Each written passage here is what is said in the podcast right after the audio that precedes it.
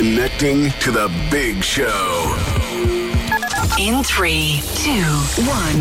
When do we take control of our lives and our destiny? We're a small country, but we punch way above our weight. Like, I'm filming now at this stage, to be honest with you. I thought it was one of the hardest things to do. It was horrendous. We're the one for Cork and ready to talk. Can we just talk? Call 1850 715 996. Text or WhatsApp 083 396 96 96. Email opinion at 96fm.ie. The lines are live. Let's kickstart the conversation This is the Opinion Line with PJ Coogan. on Cork's 96 FM. Do you remember last year when I was on it you and on it you and on it you about the Queen, the Queen's Gambit? Do you remember that? And I said, sit down and watch it, and try to watch it just one episode at a time, and you can't. Do you remember that? Yeah, it won all rounded last night at the Emmy Awards. Uh, brilliant, brilliant show. If you've got to, if the Crown swept the boards and Ted Lasso, which I haven't seen yet, but I'm told is very good, that did really, really well. But the Queen's Gambit was a huge winner last night. If you've not, I promise you, I absolutely promise you, chess is only a tiny part of it. If you want to see a great piece of drama, seven episodes, it'll wind you in and keep you wound.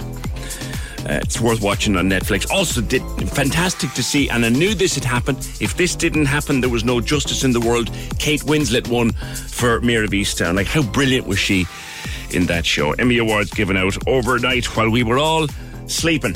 Good morning to you, Monday, 1850 715 996. This man was on the Late Late Show earlier in the year, and I think Andrew Geary. I, I wanted to talk to you for a while because I identify very much and very personally with what you and your family are going through. Good morning to you. Good morning. Thanks very much, PJ. Delighted to have you on the show. You have twins whose educational needs are different, which is exactly where I was and, and am, I guess. Yeah. So tell me Exactly, about yeah. Callum and Donncha. Yeah, they're, they're twin boys and 12 years of age. Callum is deaf and a sign language user, and Donncha is hearing. And unfortunately, as happens with uh, twins that have different educational needs, their, their, their paths diverge. And Donncha has gone off to secondary school recently, and um, that uh, was really upsetting for poor Callum because uh, he's stuck behind in sixth class. They've all always gone to different schools now, in fairness, PJ. But again, it's hard for twins when they like doing stuff together. They're best pals, and and it, it's very hard when one seems to have all his educational needs met because he's hearing, and the other because his first language is sign language. It's uh, you're pushing an absolute boulder up a hill every minute of every day. But someone sitting on it. Yeah, you're not wrong. Yeah, You're not Yeah, wrong. that's it. So Callum needs the interpreter all day, every day, correct? That's it. And he um, has been at the School for the Deaf in Cork City, who are, which is a brilliant school. Uh, but Callum's needs are, are very different, and he needs he had it for two years. PJ, in fairness, uh, between 2016 and 2018, and that's the only time in his life that he had full access. He's been at primary school for nine years nearly now, and um, it's that's the only time. And unfortunately, they, they, they were paying that lady very very poorly. She would have got more um, on you know she was on minimum wage basically as a Trinity College graduate and just couldn't afford to keep coming to work and it's uh, it's soul destroying for us as a family. My wife is a carer and she's the hero of this piece because she has to work every evening along with brilliant school staff. Don't get me wrong, but Helen has to work every evening on making sure Callum's educational needs are met by going over his English homework, his maths homework, and his other pieces of homework to make sure he has understood everything that happened in the school that day because very few people have fluency in sign language in Ireland. We've uh, got 5,000 signers, but there's only about 70 or 80 children like Callum in Ireland because technology didn't work for him. It, cochlear implants, digital hearing aids, none of them were an option for him because about, I was just about to get to that, Andrew. Does he have a, a hearing aid? Does he wear a hearing aid? No, nothing like that w- work. We travelled the world, and in fairness to you, 10 years ago, you had us on, and we travelled the world trying to give Callum access to hearing. We went to England, Warsaw, Italy, America, and none of that worked. And we were learning sign language all the time, but Callum's missing his hearing nerves on both sides. Oh, so cochlear implants, digital hearing aids, where he we went for something even more pioneering than any of that and it didn't work. Mm. Thought it did for a while. Callum is just a supremely intelligent child, and that's not just because he's my son. Hmm. PJ, you saw him yourself, and he has eyes in the back of his head, and they had to do double blind tests to prove that he, even though he's never heard a sound in his life, he Hmm. is just loves people. He reads people like other people read books, and just loves people. His- His his other senses have in a way taken over and and become even more acute to make up for his lack of hearing. But at the same time, that's not going to teach him English or French or maths. No, no, no, and that's that's the that's the key. And um, as I was telling Fiona, your re- researcher who reached out to me over the weekend, it's we I, I have given my whole life to this, and my wife has, and we've four beautiful boys, and we love them, and we've had to just totally dedicate ourselves to try and play catch up every day with his education, and that's despite brilliant teachers all the time, um, because their hands are tied behind their back. They didn't get to go to Trinity to become interpreters for four years. DCU had to fight with the Department of Education for 15 years. So our first ever deaf teachers of the deaf are in training after 100 years in DCU, but they won't be out for years. They won't be there in time for Callum. We're praying and hoping Callum will go to secondary school mm. 12 months time and but he won't get through secondary school or even sixth class like we, we've been on on the motorway PJ for the last six years when I read a book by Marc Marschark in the summer of 2015 my heart broke when I saw that listen none of the stuff this man that came to Ireland in 2008 wrote came true he's the, he's the foremost deaf education expert on the planet and um, we've been on the motorway in the last 12 months. We've been on a Formula One track and we're still getting nowhere. We're still hitting pause button after pause button. I've given hundreds and thousands of hours every year the same as you and all the parents of special needs disability kids. It's our first job is fighting for democracy and citizenship for our kids. And um, no one, I, I, I really do think we brilliant legislators here, and I love our democracy. PJ, don't let my, you know, frustration take away. I think we've brilliant people here. No, I, Just I, I, I parents. Feel, I feel where you are. Like, are you aware? Yeah, don't no doubt you're aware of a thing called the EPSEN Act. Yeah, oh yeah. And listen, I, I, I know Minister David Stanton, he's a personal friend. He helped mm. put that legislation together in He 2004, and it's, and it's it's, still- still, sitting on the shelf. Still not implemented. Nearly Yeah, 20 brilliant. It years. was- it- the EPSEN yeah, Act, by the way, for yeah. listeners who wouldn't understand, the EPSEN Act was a piece of legislation drawn up in 2004, which effectively would have given, and in simple terms, Callum a right to his interpreter, an absolute Yes. given right to his interpreter, and the interpreter would have to be supplied for him as of his right. That's there, Yes. black and white since 2004. They've never brought it in.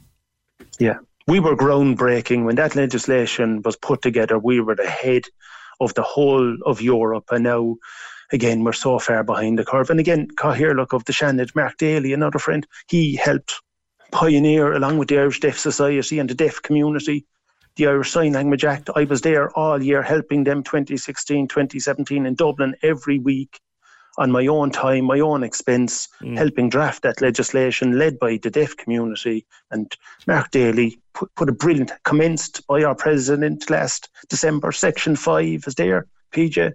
Mm. It there, it defines the position Callum needs.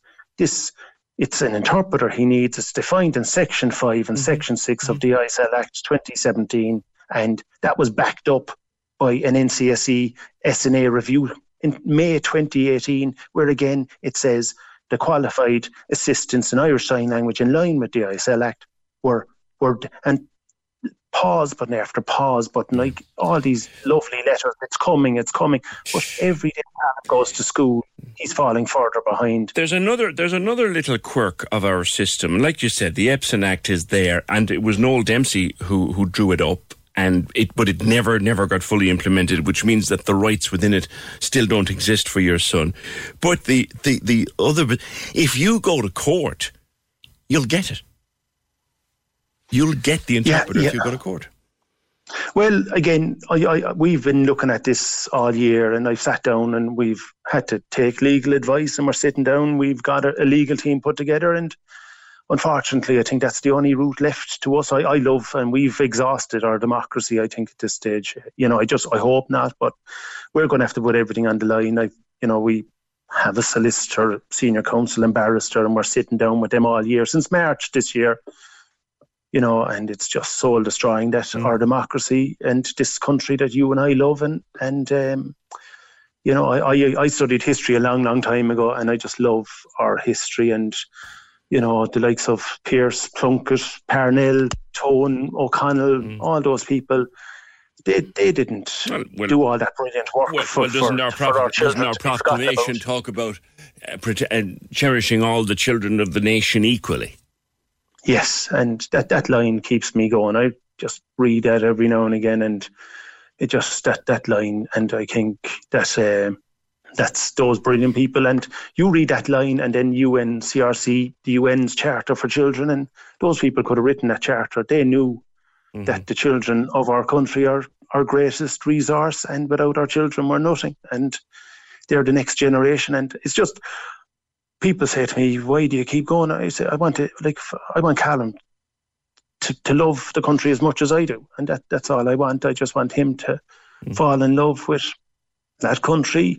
Like you look at that man, Thomas Francis Meagher, who brought our flag home from France, and he went off fighting in the American Civil War, emancipating another enslaved people. Mm-hmm. And sometimes I just feel Callum's whole life is is defined by his deafness. That's not his horizon. His horizon has been set by people behind desks who just don't want to open the door to his full potential. Mm-hmm. Oh, can I can I just say that I he's twelve, yeah. Yeah. I yeah. know, and Queen Bee will know if she's listening to this. We know, you know, there's an awful lot of bullshitters in this business will tell you they know how you feel, and they don't. But I tell you this much: I do. I know how you. you. feel, and I know how that feels. That fight feels, and I know how it's like yeah. to have. And I'm, I'm getting very personal here now, and I don't care. I know what it's like to have two kids, twins. Yeah. One can go their own direction, choose where they want to go, and be happy in life. The other yeah. just needs a little bit of help now and again, and that help, it's there's great people out there want to provide it, but do they have it by right? No, they don't, and that's not no. right. No, it's not because like that, his his map is laid out for him, and like he like you saw the two boys together yeah. on the late late show. And in fairness, you know, I'm so proud of all my four boys, but like they're two of them are brilliant storytellers, and equally so Callum. Just his li- eyes light up whenever anyone puts in any bit of effort into sign language, and mm. he his eyes just explode because then he feels this is these are my people, and this this is my country, and yeah. There is, you've said it, you've hit the nail on the head, PJ. There, like this country is built on yeah. parents, volunteers, carers, the, those, those people who wrote their push. This country would be nothing without the charities and the volunteers. They carry our democracy on their back every day. And without those parents, I spoke to a woman yesterday morning in Wexford. She phoned me after she saw the tweet and like how she gets out of bed every morning and she still loves her country. Mm. She loves her son, and she she's there fighting for services every day, and the map is laid out. And but like Callum, he's going to achieve something great in life. Yeah. Despite whatever roadblocks or pause buttons are put in front of him, and he's going to achieve that. I know that. Well, and he you you with with you as as his advocate and and his voice Andrew he will achieve whatever he's able to achieve. And this is the international week of deaf people which is another reason why we wanted to talk with you this morning. I'm going to wrap it with you there for now because i think certainly our, our lines have lit up, our message lines have lit up with people who, who see where you are and see what you're going through. Andrew Geary, thank you very much, and our best luck to both Callum and to Donncha. That act, the EPSEN, again, look, if this doesn't come to your door, then you don't know, and that's okay. That's okay. The EPSEN Act was drawn up in 2003, actually. 2003, to give Callum and other kids like him what he needs as a matter of right. Just as a matter of right. 2003, 18 years ago. It's still sitting there. Not done. We've asked the Department of Education for a statement, and when we get a response, we'll bring it to you. Um, and yes, this is very deeply personal for me because where Andrew is, we were. Different needs, but we were there. Can we just talk?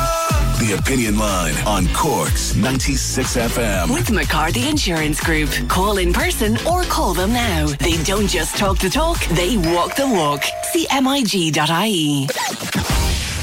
The Corks 96 FM music panel gives you the power to pick our playlist. Click 96fm.ie now. 96fm.ie now. Take the 10 minute survey and you could win a 100 euro shopping voucher. The power to pick what we play. Pick what we play. Join the Corks 96 FM music panel. Find the link on Instagram, Facebook, and Twitter. Find the link on Instagram, Facebook, and Twitter. Or see 96fm.ie. Can we just talk? The Opinion Line with PJ Coogan Text or WhatsApp now 083 396 96 96. on Corks 96 FM. Emma O'Riordan, good morning to you. Listening to Andrew Geary. Oh, hi, how are you? How are you doing? You were listening to Andrew, but there's another thing too here that you wanted to talk about, and this is a, a story from the newspaper last week from the Independent. Uh, Social Democrats TD Holly Cairns uh, said she was frustrated after an Oireachtas Committee on Disability Matters did not go ahead after no senators turned up. Exactly.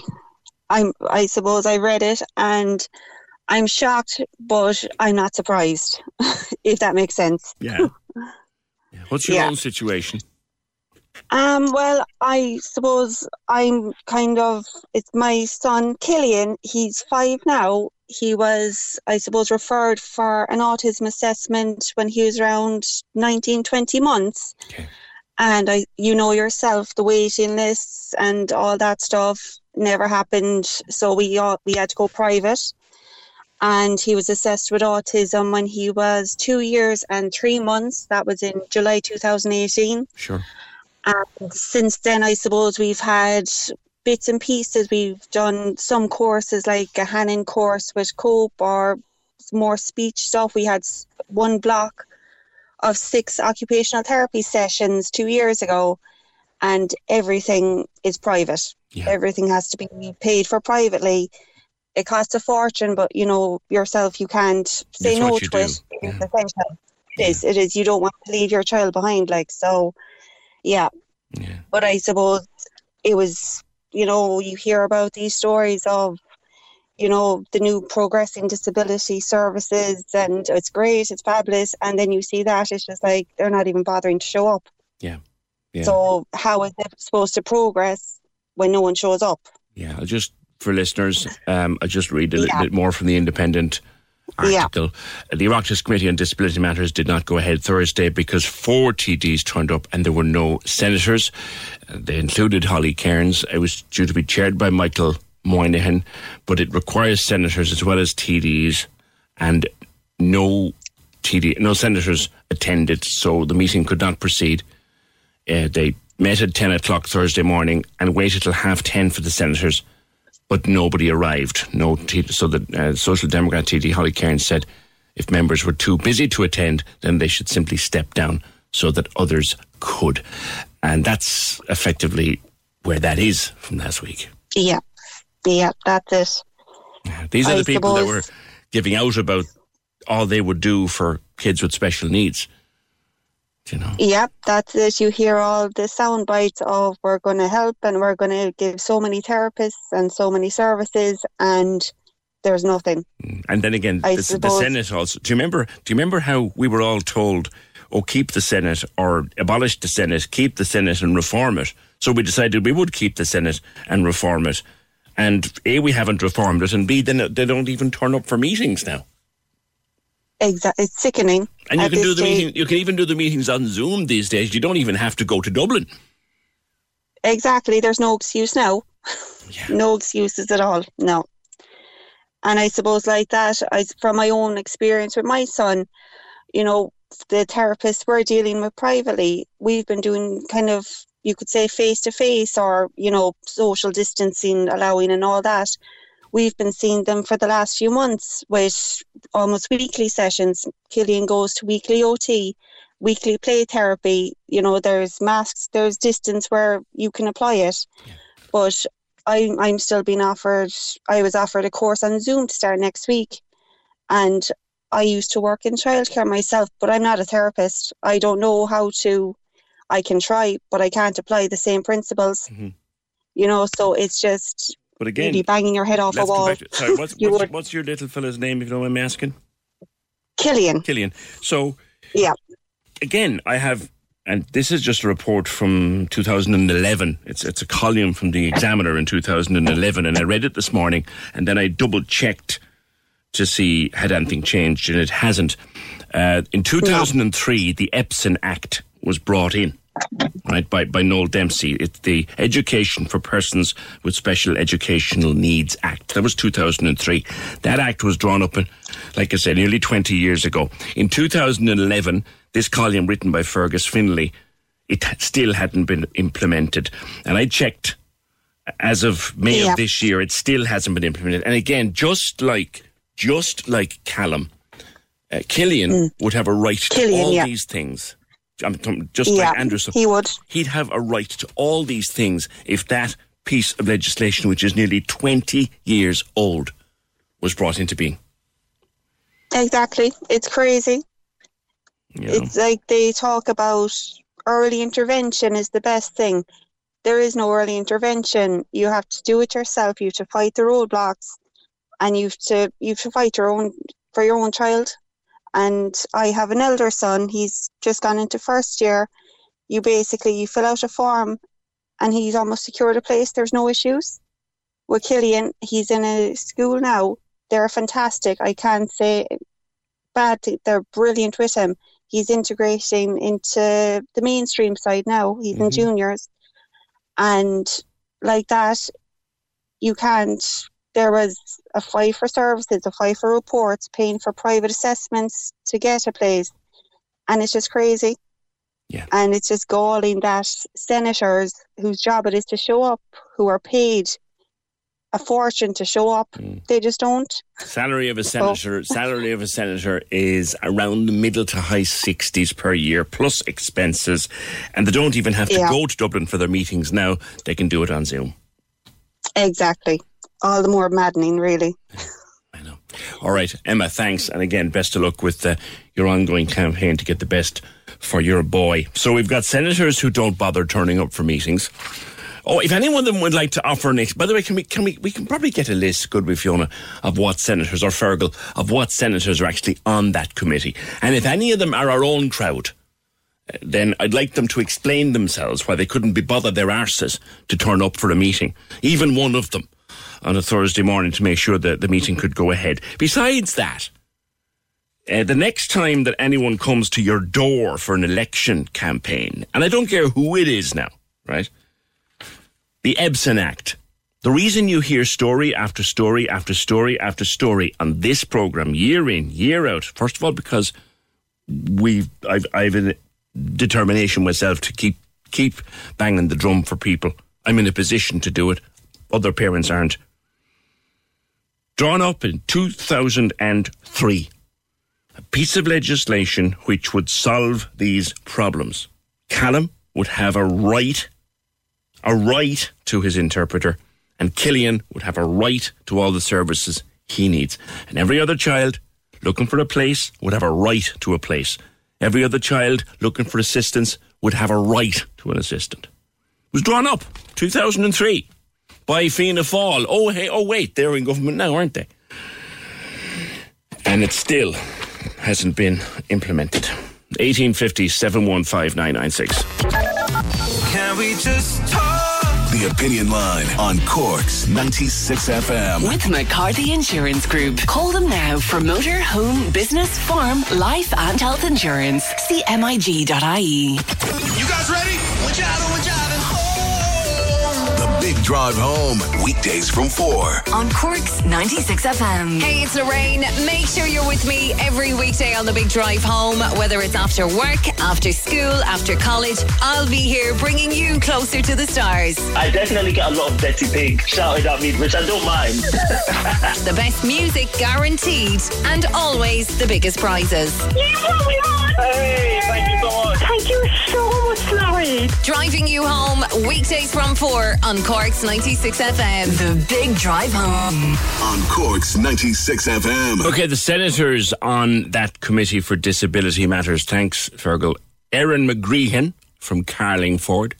Alice Mary Higgins from Galway. Isn't she the president's daughter, or have I another Higgins? Alice Mary Higgins from Galway. Fiona O'Loughlin from Kildare. Mary Seery Kearney from Dublin. Not one of them could be bothered to turn up for that meeting last Thursday, which meant he couldn't go ahead. Thank you, senators, for note. 1850 715 996. I've some comments on it which I will hold. Yes, she is the president's daughter. That's right. Alice Mary Higgins is the daughter, the president's daughter. She's a senator from County Galway. 1850 715 996. Caller said they should be all be fined. They wouldn't be long showing up then. It's we're paying for all this. Uh, their facilities, their reports, wherever they meet, their IT. You add it all up to probably empower a child for life with some extra therapy. Yeah, yeah. Uh, Tom says, while I agree with every word that was said, you have to get used to the fact that the only thing government cares about is money in the pocket and votes in the box, not the proclamation or the constitution or anything like that. Mag's heartbreaking listening to Andrew Geary on the opinion line. Education is a right, not a privilege. No parent should have to fight tooth and nail just to see their child progress. Dylan, it's horrific. There's absolutely no excuse for this uh, kind of lack of sign language interpreters. None. Where is the government, the TDs? I wish Andrew and family the best, and hopefully something will be done immediately. Maeve says the battle is 365 days a year, takes its toll on the whole family. Other siblings are sidelined because I only have so much energy, and I'm exhausted and overwhelmed myself, and I feel lost. I tell you, that's parent after parent after parent. 1850 715 996. Have you seen Adele uh, lately? Adele, the singer. Yeah. She's lost a ton of weight. She lost about seven stone. And of course, she was all over the newspapers, her new svelte image, as it were, and all that. And look, you can make what you want of those reports. That's not what we're here to discuss. The fact is, she managed to lose seven stone. And part of what she did was a thing called 16 8 dieting. It's a big craze. It's the thing where you eat for eight hours a day and you fast for the other 16. And it's a, it's a fairly, a fairly big success by all accounts. Neve Burke, good morning to you. Good morning, PJ. Thanks for having me on. Tell me more about this 16 8 diet and how it works. Okay, so um, if you're talking about intermittent fasting, um, the idea is that you give your body a break from food and you eat within a certain window. Um, now, it's easier for men. Men actually adapt to fasting much better than women because um, stress can impact women's hormones um, more easily. So I probably wouldn't recommend jumping straight into a 16 hour fast if you haven't been doing fasting before. I would work from 12 hours to 14 hours first of all and start letting your body adapt to that kind of shorter window and then you can eat between 10 and 12 hours and you would you'd kind of shorten the eating window then if you felt good to do so um Right. Uh, so that especially for women you just have to be careful with your hormones because it can um, affect PMS and things like that if you're doing too much fasting too quickly whereas the men can just jump in they'll adapt really quickly and they'll feel great on it typical isn't it Well, well, well. yeah, I suppose.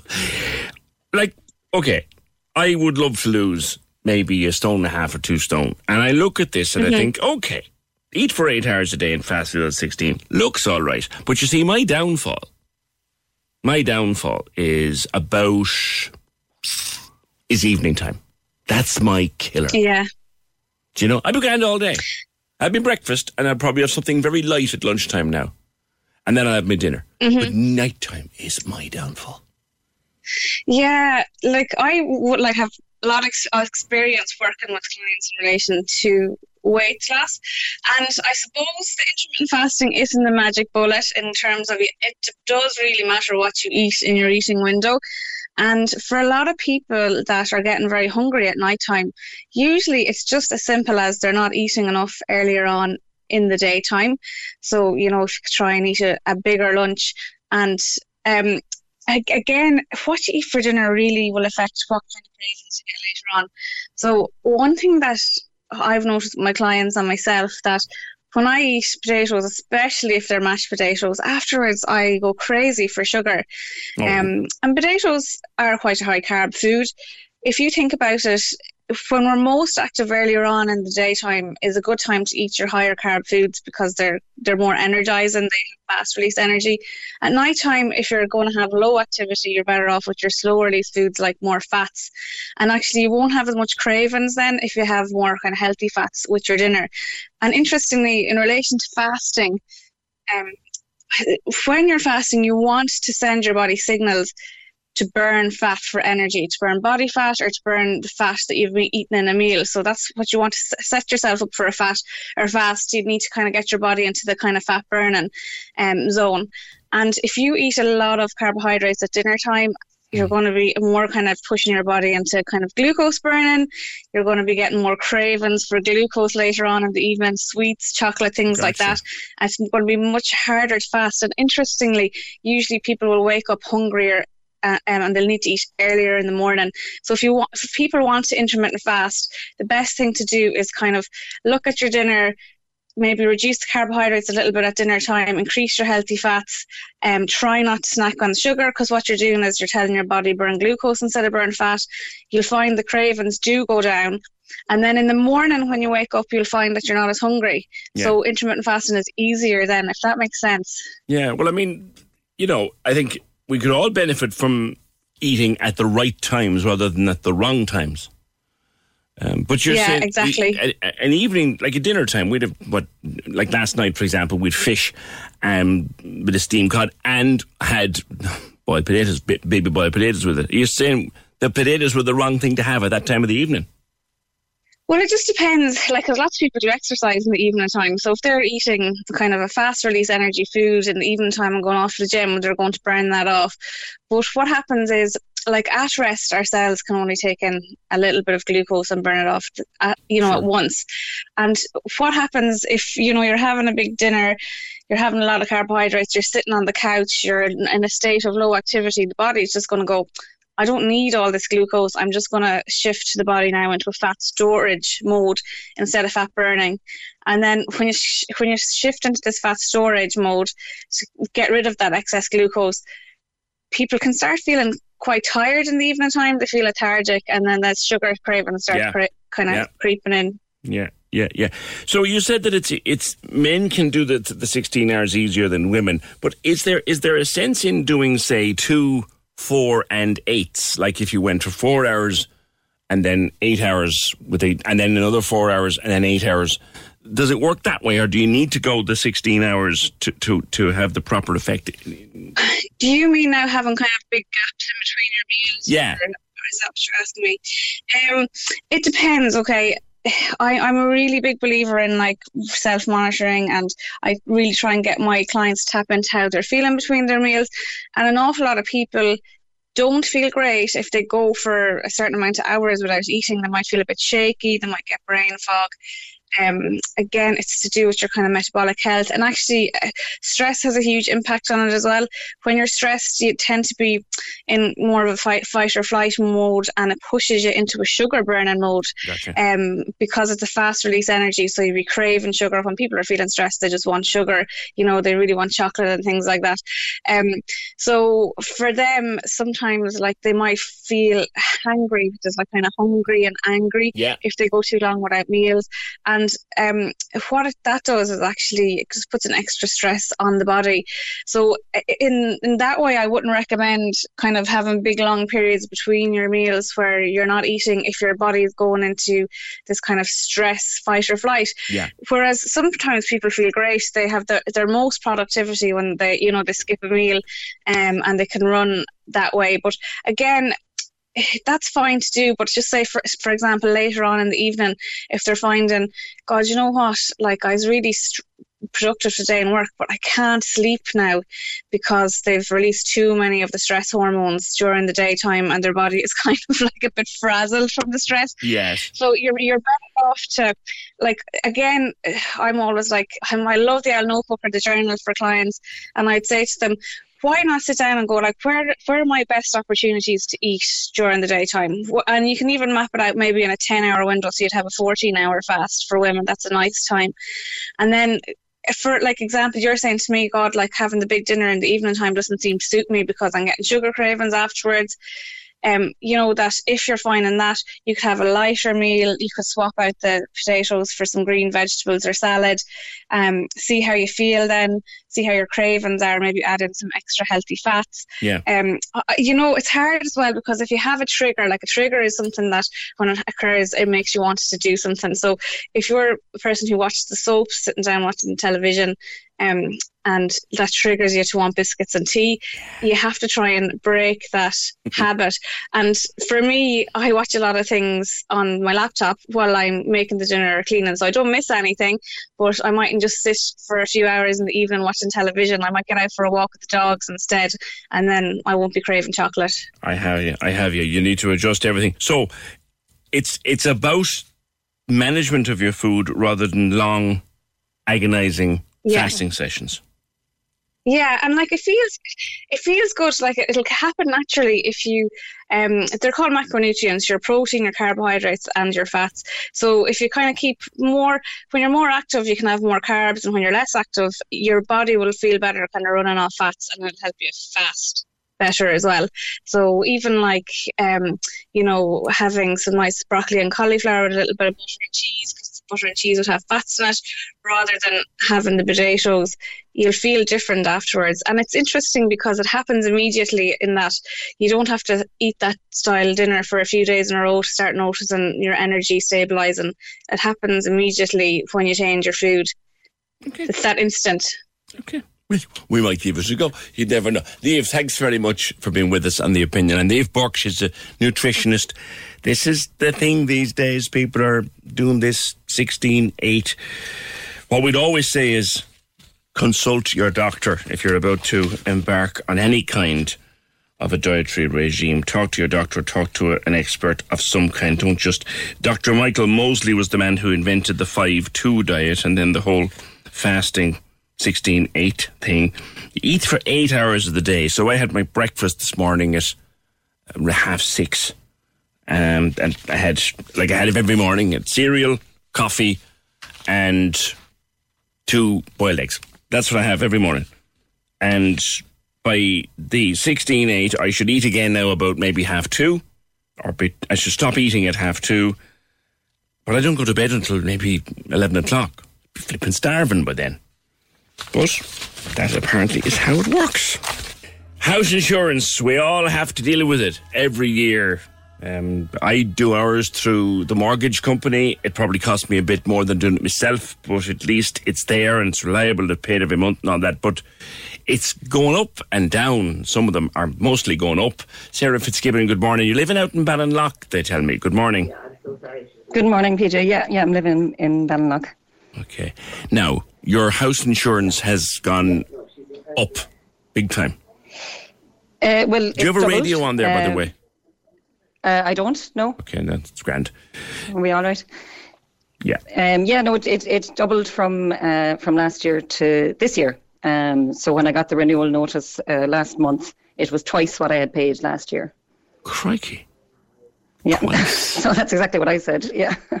So, had you a claim in between? No, nothing at all. No difference at all. Sure, you know, nothing much had happened uh, in in um, to do with the house or anything at all in that time. And so when I did eventually uh, phone them, and I was told that they'd phone me back, and had to phone them again, they phoned me back. Finally, I was told that apparently now the house is uh, a flood risk.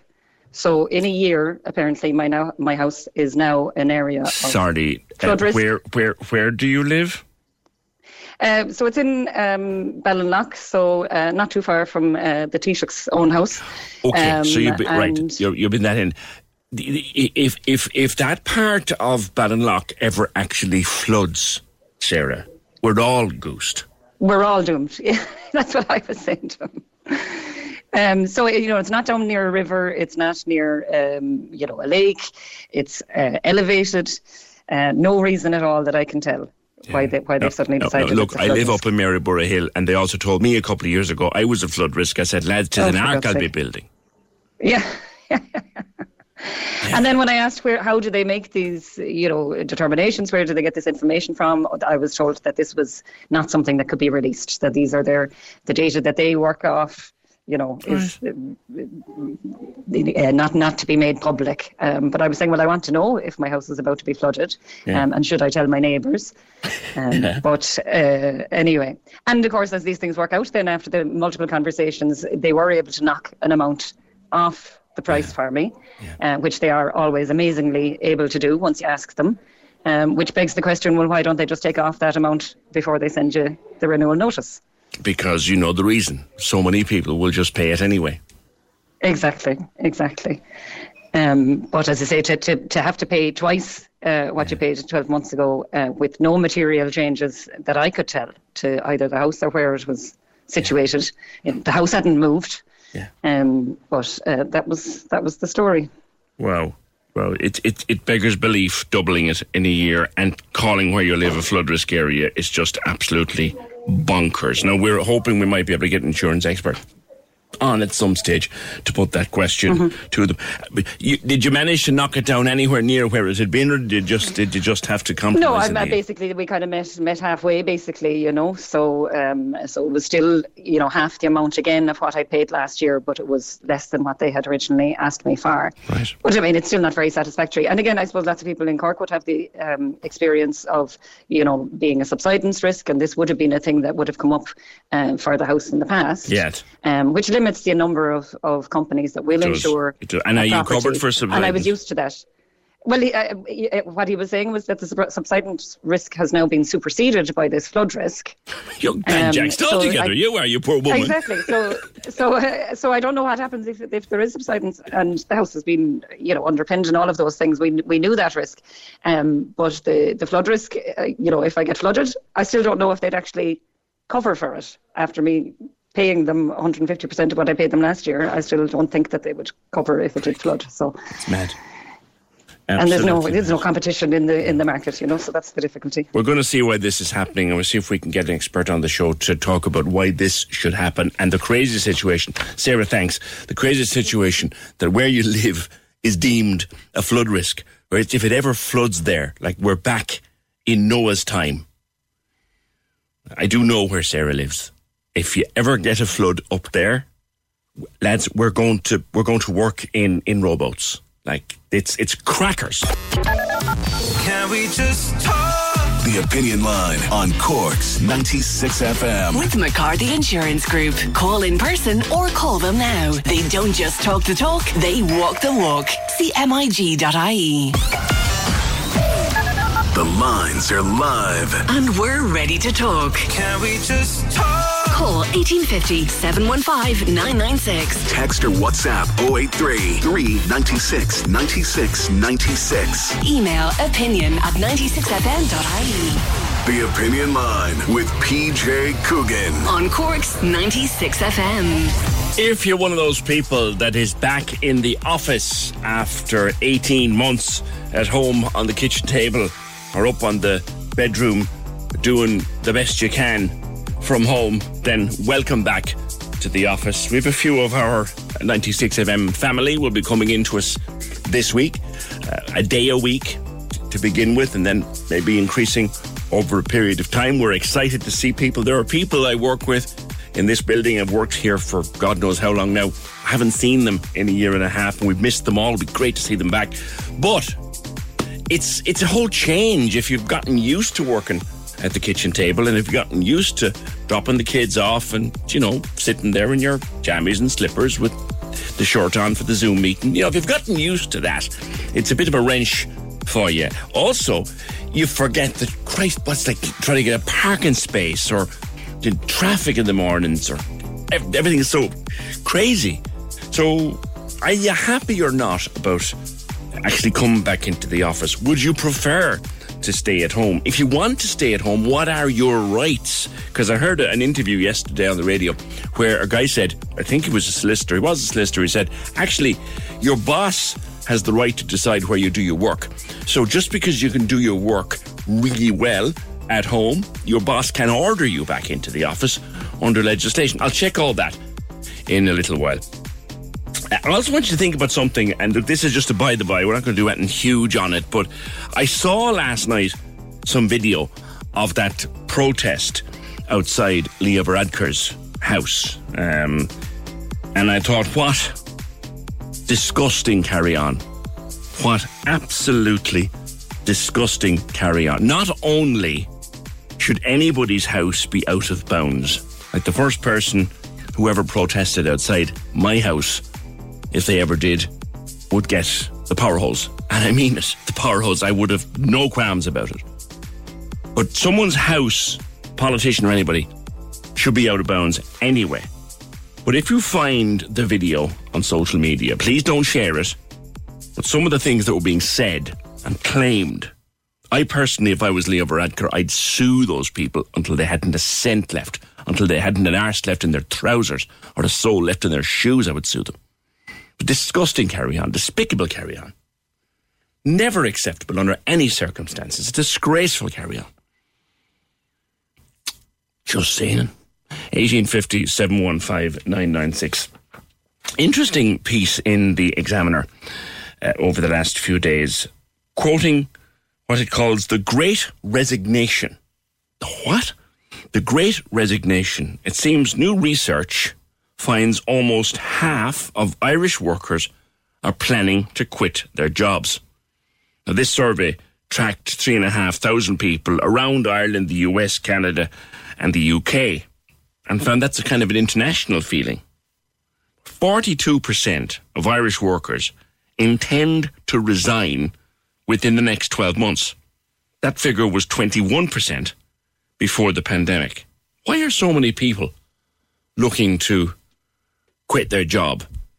Uh, Dr. Sarah Kieran is a lecturer in human resource management at the Kemmy Business School. Sarah, good morning to you.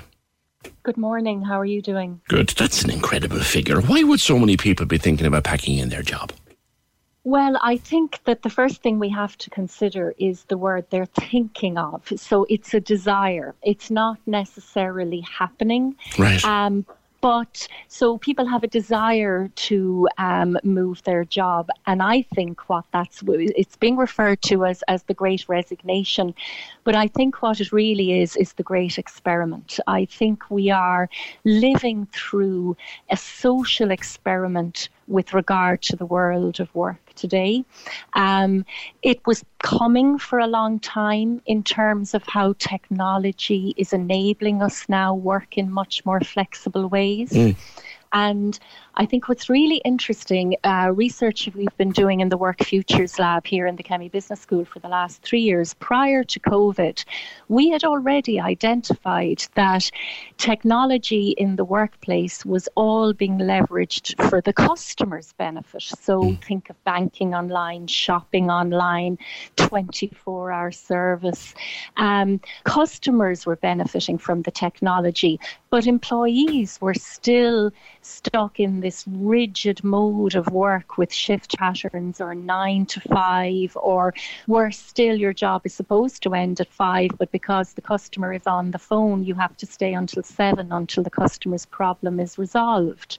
So technology wasn't really being used to help employees, mm. but COVID changed all that because with the pivot in the workplace, so many office workers having to move home, there's now a pushback against employers and organisations that look, I have worked well from home. Mm. The government have recognised this. We have the right to request to continue to work from home.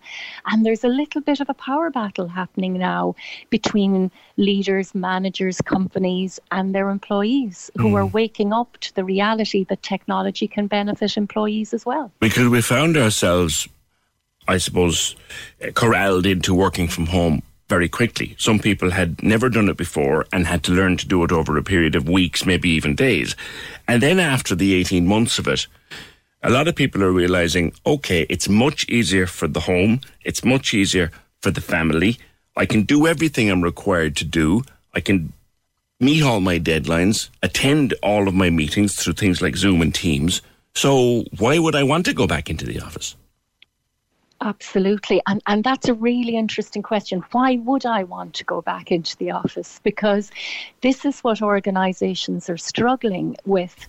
Um, we should want to go back into the office to some extent because a lot of work is so dynamic, interactive, mm. it's social, um, and it should be because that's where innovation and creativity and real teamwork comes from. So organizations are really struggling with this because they're asking themselves so many questions. Um, first of all, they might be dealing with managers who are very traditional in outlook and they want all the employees back because it's easier to control people when you can see them. So there's these issues of control and trust. Can we trust people to work at home in the long term? Mm-hmm. Um, it's as if organizations were forced to trust employees during the pandemic. And now that that's slipping mm. away, these issues of trust are emerging. But then when their employees don't want to come back in, they're questioning why. What is it that's missing in the office? Um, and look, we all know that the ideal is very likely this, this hybrid work model where employees figure out what works for them in their mm-hmm. domestic situations and organizations figure out yeah. well we have to give them a reason to come in they have to value their time in the office and it has to be rewarding for them personally and professionally mm. because the um, question will be if John and Mary are two employees and John has to do A B C and D and Mary has to do X Y Z and W and they're both delivering on everything they're required to do. Mary is quite happy to come back into the office, but John has said, Well, you know what? I'm quite happy at home. If you need me in on a Friday for a few meetings or a Monday for a meeting, few meetings, then we can do that. But I want to stay at home. And does it matter if John is doing a, a, B, C, and D at four o'clock in the morning in his dressing gown as long as it gets done? Oh, absolutely. And this is what's shifting. It's like it's it's a power battle between organizations and employees, but it's organizations needing to wake up to the reality that how we have viewed work has been um, has exploded. you know, we viewed work as being a certain time in a certain place, mm-hmm. and that's not true anymore. Work is is kind of boundless now. There are no more boundaries in terms of time or space. There are so many parts of uh, most jobs now. It's really important that we acknowledge this is not all jobs. Yes, we are very much talking about office workers who can work off a laptop, and that's only a certain um, percentage of the workforce. But um, for those that can, um, it's not time bound, it's not place bound. As long as the work is done, the work is done.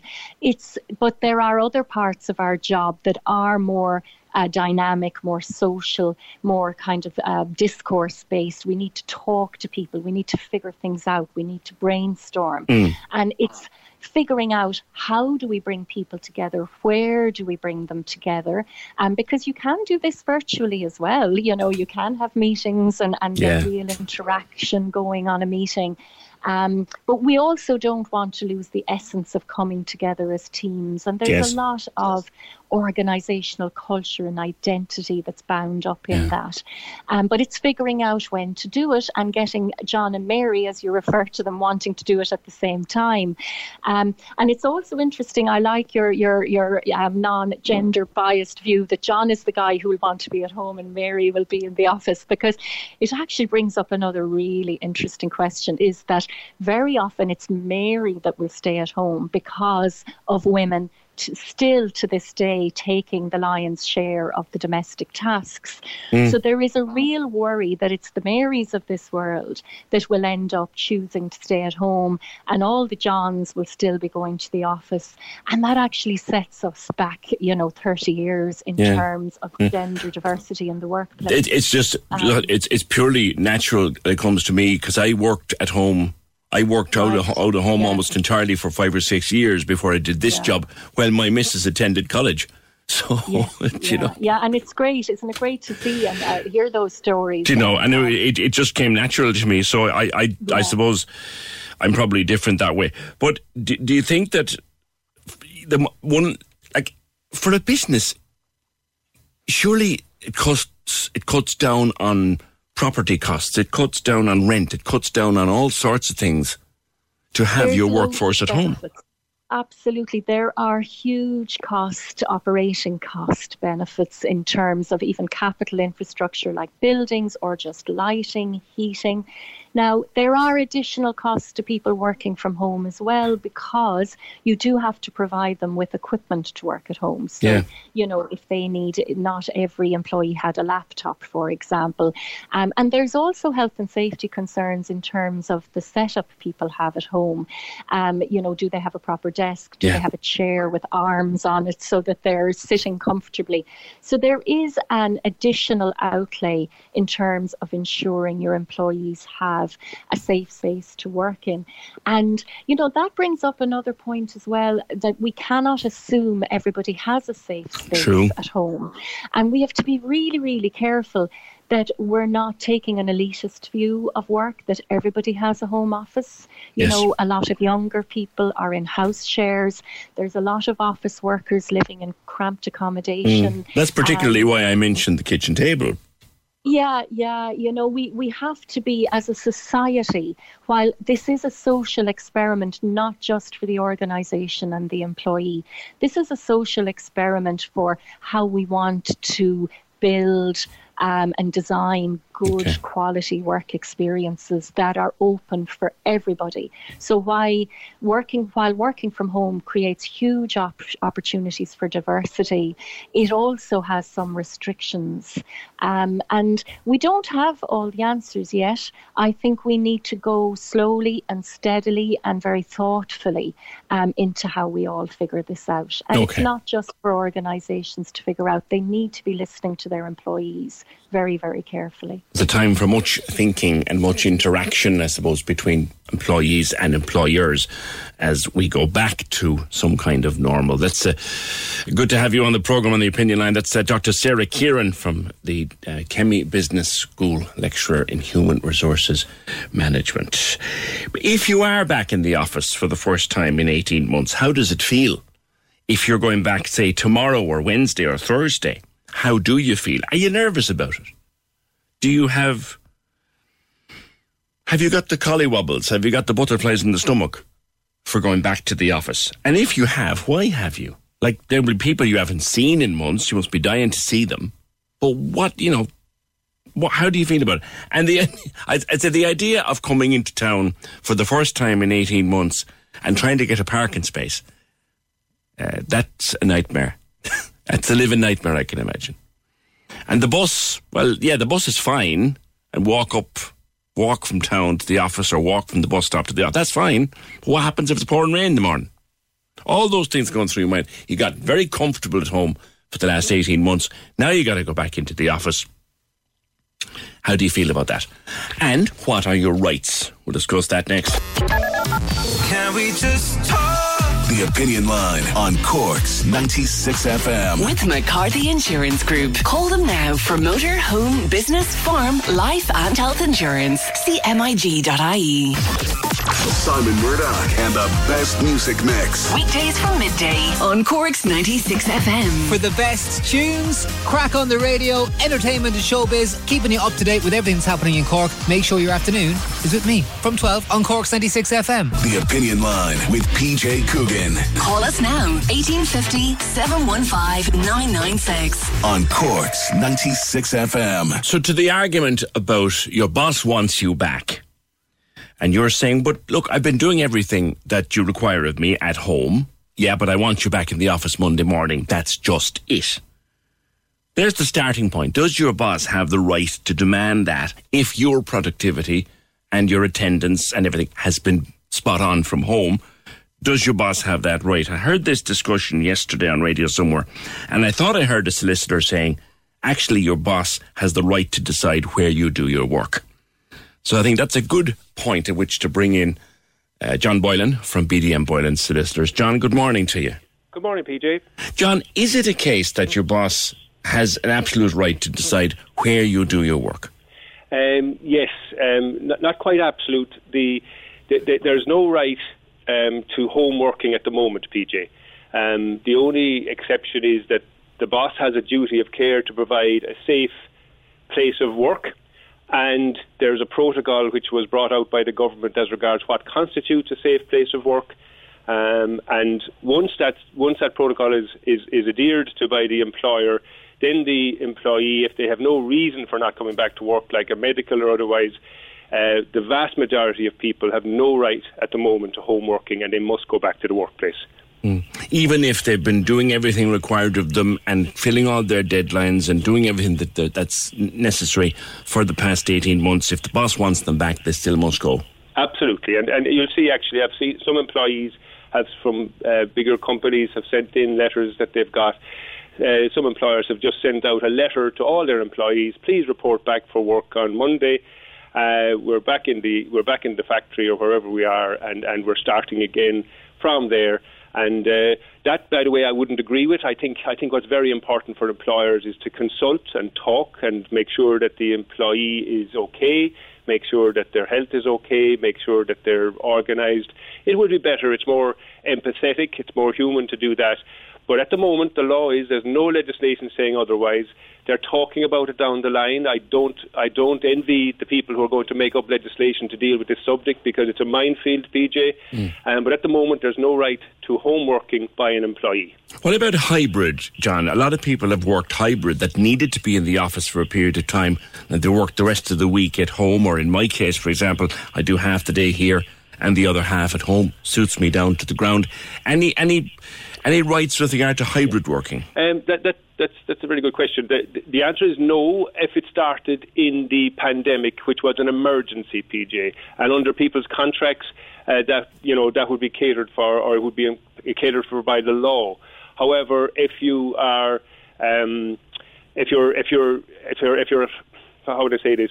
If you're before the pandemic and you were working part time, that can't be taken off you. Right. Um, the law between employers and employees is that you cannot unilaterally change somebody's terms of employment right. without consultation. Right, and and stuff brought in during the pandemic was an emergency, so it doesn't really exactly. it doesn't it doesn't count. John, vaccination is a, is a touchy one because I don't have a right to know as an employee. I don't have a right to know whether my colleague at the next table uh, has been vaccinated, and I might be worried about that. That's going to bother people. It is, and it is bothering people, and it's a huge minefield as well. Um, and also, the government haven't helped by saying in their return to work protocol that an employer is entitled to ask whether somebody has been vaccinated or not.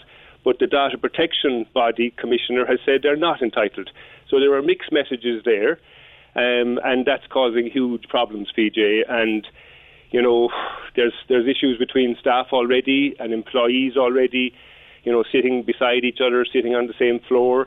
Mm. Do you put all do you put all employees who are not vaccinated in the same area? It's it's getting very fraught, and it's it's it's um, luckily in this country it's not as bad as other countries because I think we're over ninety percent now mm-hmm. over sixteen years of age who are who are vaccinated. Mm-hmm, mm-hmm. But you, you, you'll always have the one, and I think what's bothering people more is not so much, well, look, Mary uh, doesn't want to get vaccinated, and that's her own business. We kind of accept that, but we don't know whether Mary is vaccinated. You know what I mean? Uh, like, we don't know whether they're vaccinated or not. There's seven or eight people working in the office. We don't know which one of them is vaccinated. Not so much for me, but what about my vulnerable relative, my vulnerable, my vulnerable child? Do you know? It's, it's very difficult. It's very difficult. America, who, which has much more strict employment laws, it's no vaccination, no work. Um, in Ireland, uh, the, the, data protection commissioner has trumped the protocol. Our protocol isn't isn't legislation or it isn't law, so protocol doesn't really stand up much. Yeah. So the data protection commissioner said you cannot ask an employee whether they've been vaccinated or not, and then even an employee who asks another employee, "Are you are you vaccinated?" and finds out that they're not vaccinated. If the second employee goes to the employer and say, "Oh, by the way," uh, Mary on floor four is not vaccinated, well, the employer can't do anything about it. Yeah, I was just about to ask that because we know that under the 2005 Health and Safety at Work Act, like you said earlier on, John, you're entitled to a safe place to work. But if you if you're in an office where Mary or Sean or Tom isn't vaccinated, that might not necessarily be a safe place to work. That's a very good point, and, and that's why um, this will have to be decided by the workplace relation commissions and, and various cases. Because if somebody uh, makes a stand and says that, you know, I'm not happy um, with the work situation at the moment, the test is subjective, PJ. It's not what an ordinary person thinks is is um, is wrong or right. If an employee has a genuine subjective view that they're not safe or that they're not safe in a particular place, um, and as you said yourself there, maybe they're vulnerable uh, they have a medical condition themselves or they have vulnerable um, parents or whatever, well, then it's going to be very fraught and it's going to be very difficult. And um, uh, but it isn't catered for in legislation. It isn't allowed for in legislation. Um, you and I have discussed on the program previously the, the, the act you mentioned, the Safety and Health Act. That is the only act in 2005 that applies here, which is obviously well pre-pandemic. Mm. And uh, it's it's not it's like it's not um, what's the word for it um, it's not. It's the only thing that will cater for that thing. And, mm. and, and Section 27 of the Ryan Reynolds here from Mint Mobile. With the price of just about everything going up during inflation, we thought we'd bring our prices down. So to help us, we brought in a reverse auctioneer, which is apparently a thing. Mint Mobile unlimited premium wireless. Ready to get 30, 30, bit to get 30, bit to get 20, 20, 20, bit to get 20, 20, bit to get 15, 15, 15, 15 just 15 bucks a month. So, Give it a try at mintmobile.com/switch. slash $45 up front for 3 months plus taxes and fees. Promo for new customers for limited time. Unlimited more than 40 gigabytes per month slows. Full terms at mintmobile.com.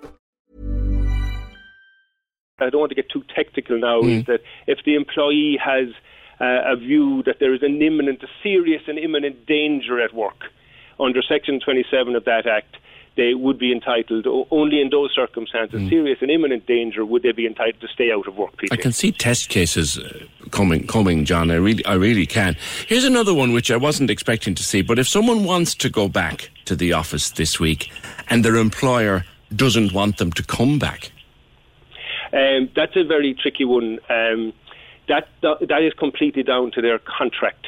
So you know, every employee when they start a job, they're supposed to get a contract within one month. The rules of engagement are in that contract, and if the employee wants to come back to work, they need to look at that and see what the contract says. Most of the time, the place of work is defined mm-hmm. as we'll say, you know, Oliver Plunkett Street or whatever, that the office is in Oliver Plunkett Street. And in those circumstances, that employee would be entitled to come back to work by pointing out, look, there was an emergency. The emergency, the government have said, is over as of today. Um, my contract says my place of work is here. I insist on coming back to here, and they would be back. They, they would be entitled to come back. And you know, it, it's it's it's a it's uh, for the third time I go to say it's a minefield. There's a, there's a lot of stuff go, going coming down the tracks. Mm. Technology, you know, technology is getting more and more sophisticated. Um, the people who are working from home, the hybrid model that you mentioned is quite clearly the best model. Working permanently from home is going to, you know, is going to cause difficulties down the line, and that mm-hmm. you're going to lose your interpersonal skills to some extent. It's not dealing with customers, it's not dealing with fellow staff. It kind of a, an effect on you, kind mm of an effect on your work skills. But the hybrid model is what everybody is advocating for, and that model will have to be looked at pertaining to each individual type of work. John, lastly, if you were advising government, if someone said to you, Mr. Boylan, you're a lawyer specialising in employment law, and we're about to write a whole new load of legislation on people's rights in the workplace post pandemic, give me three things that they absolutely need to do. Um, the first thing I think they need to do is have huge consultation between the employer and employees. I mean, that is the most important thing. The second thing is have respect, I mean, for each other's wishes and look at it. And I think the third thing would be, you know, m- make sure that they take good advice for both sides so that either the, the, the employees might go to a union, the employer might go to, to take advice from a solicitor or from IBEC or wherever and get good advice. But the most important thing is not to do it in the dark, PJ. If people go off and they try and bully their way to a certain resolution, there's going to be people moving jobs and they lose a lot of staff Uh, it won't work. All right. Nori, John, always a pleasure to have you on the opinion line. John Boylan from BDM Boylan Solicitors. But that thing, your boss has the right to decide where you do your work and the right to tell you where you do your work. That's just how it is. The bit that bothers me, and I gotta say it, and look, everyone knows where I stand on vaccinations. I have no problem with the British or American concept of no jab, no job. I have no problem with it. None. In the middle of a global, global pandemic. Hate me if you want to. I don't. The idea, though, that you've eight or nine people in an office, one of them isn't vaccinated or has refused to be vaccinated, you don't know which one of them it is. You're not entitled to know which one of them it is. And then even if it, you do find out who it is, if it's Mary or John or Tom or Philip, oh, I'm not vaccinated. I wouldn't be bothered with that. You then have no rights. That's the bit that troubles me. Can we just talk? The Opinion Line on Cork's 96 FM. With McCarthy Insurance Group. Call in person or call them now. They don't just talk the talk, they walk the walk. See MIG.ie. Access all areas on Cork's 96 FM. Your guide to nightlife on Leeside. Hi, it's Michael here with an update on Cork's entertainment. Following sold out shows at Cork Opera House in 2018 19, one of Ireland's most successful DJs, Jenny Greene, returns to Leeside to play a late night headline show during the Jazz Festival on Saturday, 23rd of October. Access all areas. Ed Sheeran has announced his Mathematics Tour, taking place in stadiums throughout 2020. The tour comes to Páirc Uí Chaoimh on Thursday, April 28, with tickets on sale from Saturday morning. Access all areas. Feel free to let us know at Access All Areas if you have a show, play, exhibition, or gig coming up, or any live streaming events by emailing us at aaa at 96fm.ie. Access all areas. Your guide to nightlife on Leeside. On Cork's 96 FM. Where was I? Sorry, I completely lost my place there when I was coming back to you trying to do 101 things in the ad break. Yeah, uh, Bernie says I agree 100% with PJ, and it's not just work colleagues should be protected by no jab, no job. What about customers in customer facing jobs?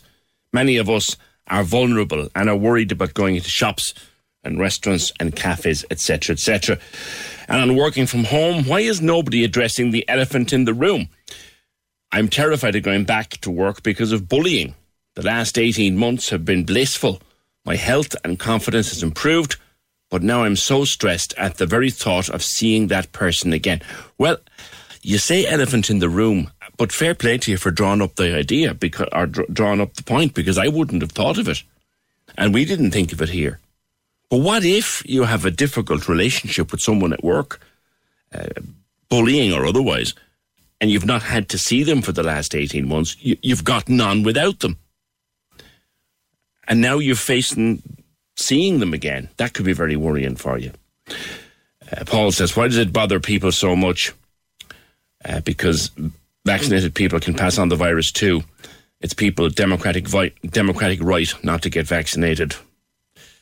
Monica says, I feel the same way, PJ. It's unfair on vaccinated workers. Vaccinated people can pass on the virus too. Yes, they can, Paul. Yes, they can. But you know what they've done? They've actually at, least had a bit of responsibility to try and prevent it. And don't give me that. Don't give me this democratic right BS, please. Sorry, no. Yeah, it's your right. It is your right. If you don't want to get vaccinated, fine. It is also my right not to want to be in the same room as you. 1850 715 996. There's a very strange story, or an interesting story rather, before the High Court uh, at the moment. It's a French woman who is wanted in her native country over her refusal to comply with a court order to allow her former partner access to their children.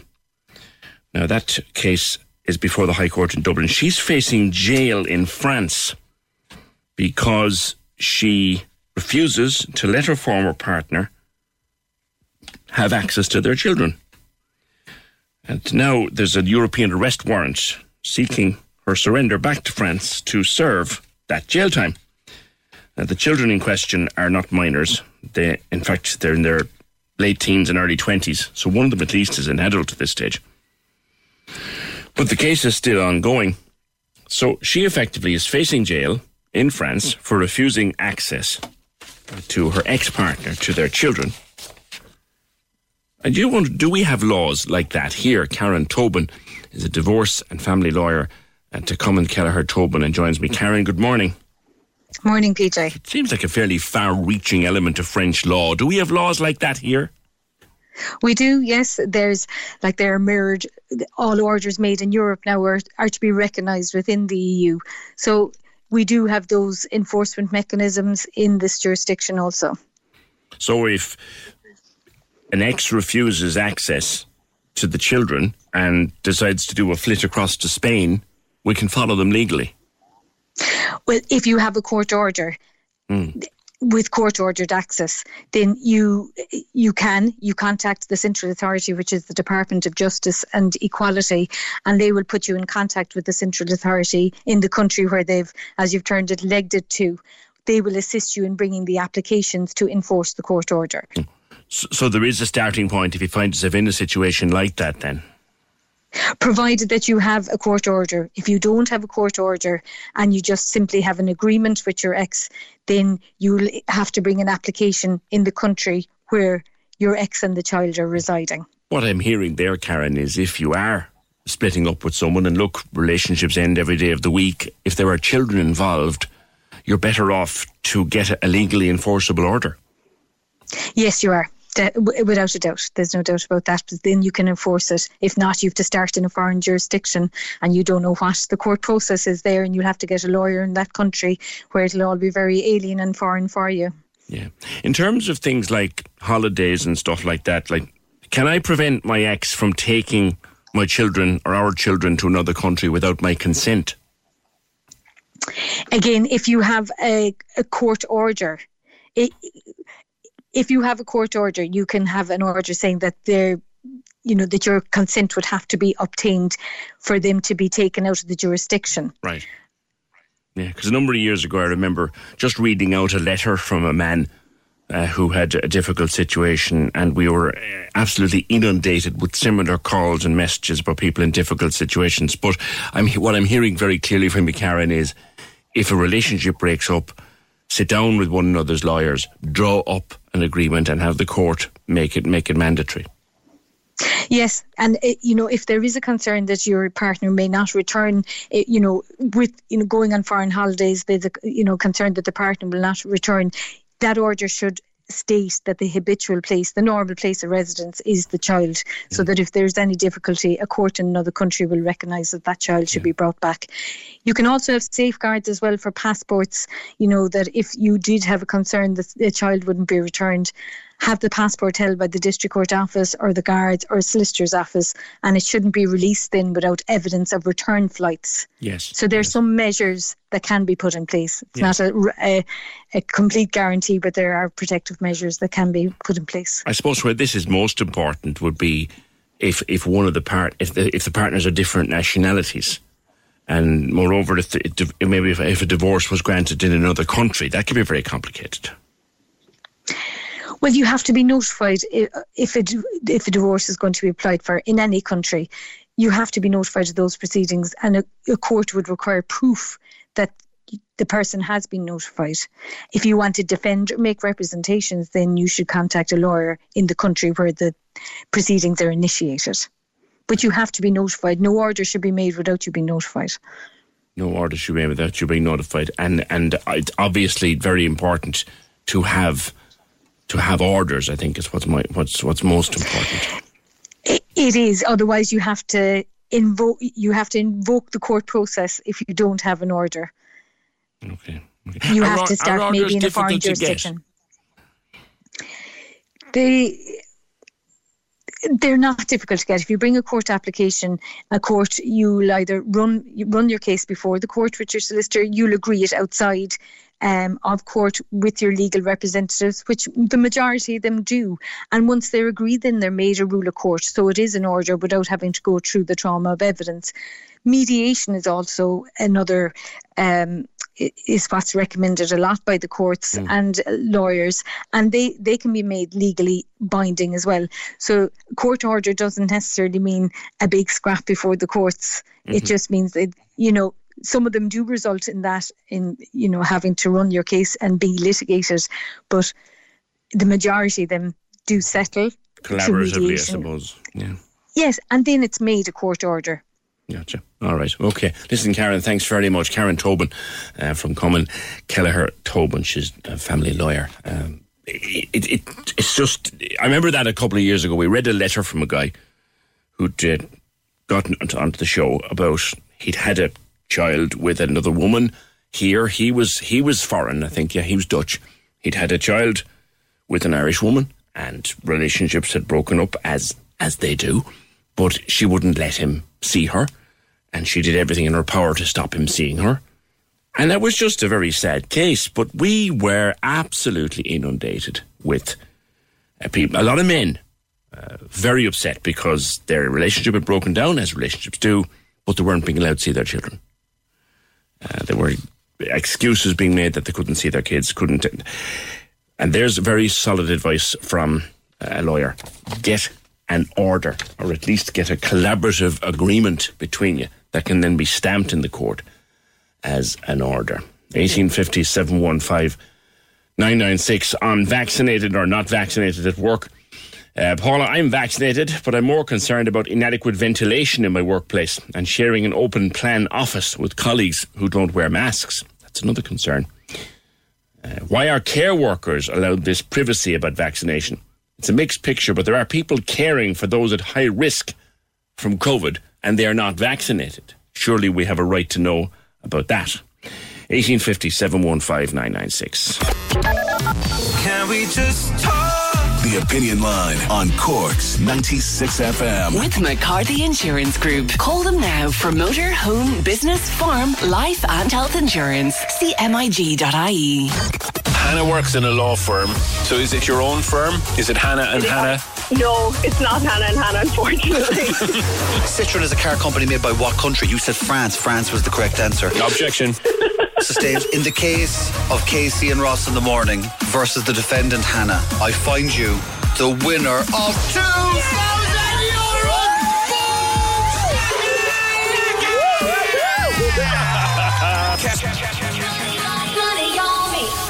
What do you want to do with the two grand? Um, well, I'm like six weeks away from having a baby, so maybe buy some baby stuff. Nice. Oh, wow. Nice. That is fantastic. Another winner. There you go. Go, go. The two grand minute. Listen to play. At 740 and 840 every day. Casey and Ross in the morning. On Cork's 96 FM. Quick, rem- quick reminder to join Premier League Live with Trevor Welsh Saturday afternoons on 96fm.ie, all powered by TalkSport. Live coverage of all of the Premier League games and the post-match breakdowns and the analysis from Trevor and the guests every Saturday on the app or at 96fm.ie. Premier League Live online with Now. Stream live Premier League action with the Now Sports or Sports Extra membership and listen Saturday on the app or at 96fm.ie. Uh, Michael was on from Ballincollig. Was a car went on fire there in the last hour. Nobody in the car, thankfully. Great praise to be had, or should be meted out to the fire brigade. Great response. A father and his little girl had only just gotten out of the car and went into the shop. And when they were there, the car went up on fire. That's scary for anyone around it, let alone the owners of the car. But the fire brigade did what they do and did it brilliantly and did it quickly. Thanks for that, Michael. 1850 715 996. Right, we got this on Friday, talking about students and parties and trying to deal with the student population around UCC, the small number of them that are determined to cause problems for the settle the local residents, the people who settled there years ago. So let's let's see what this has to say. It's not signed, but we do know who sent it. PJ, I know everyone is sick of hearing about the UCC situation, but my mother's house is near Gillabbey Street. I lived there for 28 years, and I saw what went on and the changes in society. I'm 35 years old before anyone complains about old fogies on the radio moaning again. I must stress that all the time I lived at home, the vast majority of students never caused an ounce of bother. But the minority give the rest a bad name. As I grew up there, I witnessed changes in society and why the problems are so different these days compared to 20 years ago. Point number one. The students used to get dropped to their accommodation by their friends or parents on a Sunday evening and collected again on Friday back in the day. because they couldn't all afford cars, let alone afford to go to the pubs or the off licenses. This gave the residents a break and their parking back at the weekend. Also, the students would take out two or three year leases, and after the first blow off of steam, then they'd see and meet the residents around, and they'd be told this is a residential area, and nobody minded a party, but finish at a reasonable hour. There were children getting up for school, people getting up for work, and elderly people might be afraid of the noise.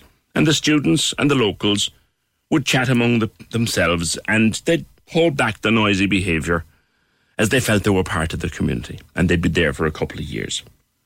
Now, the students appear to take out one semester leases, and by the time you get through to one group, well, they've just moved on to somewhere else.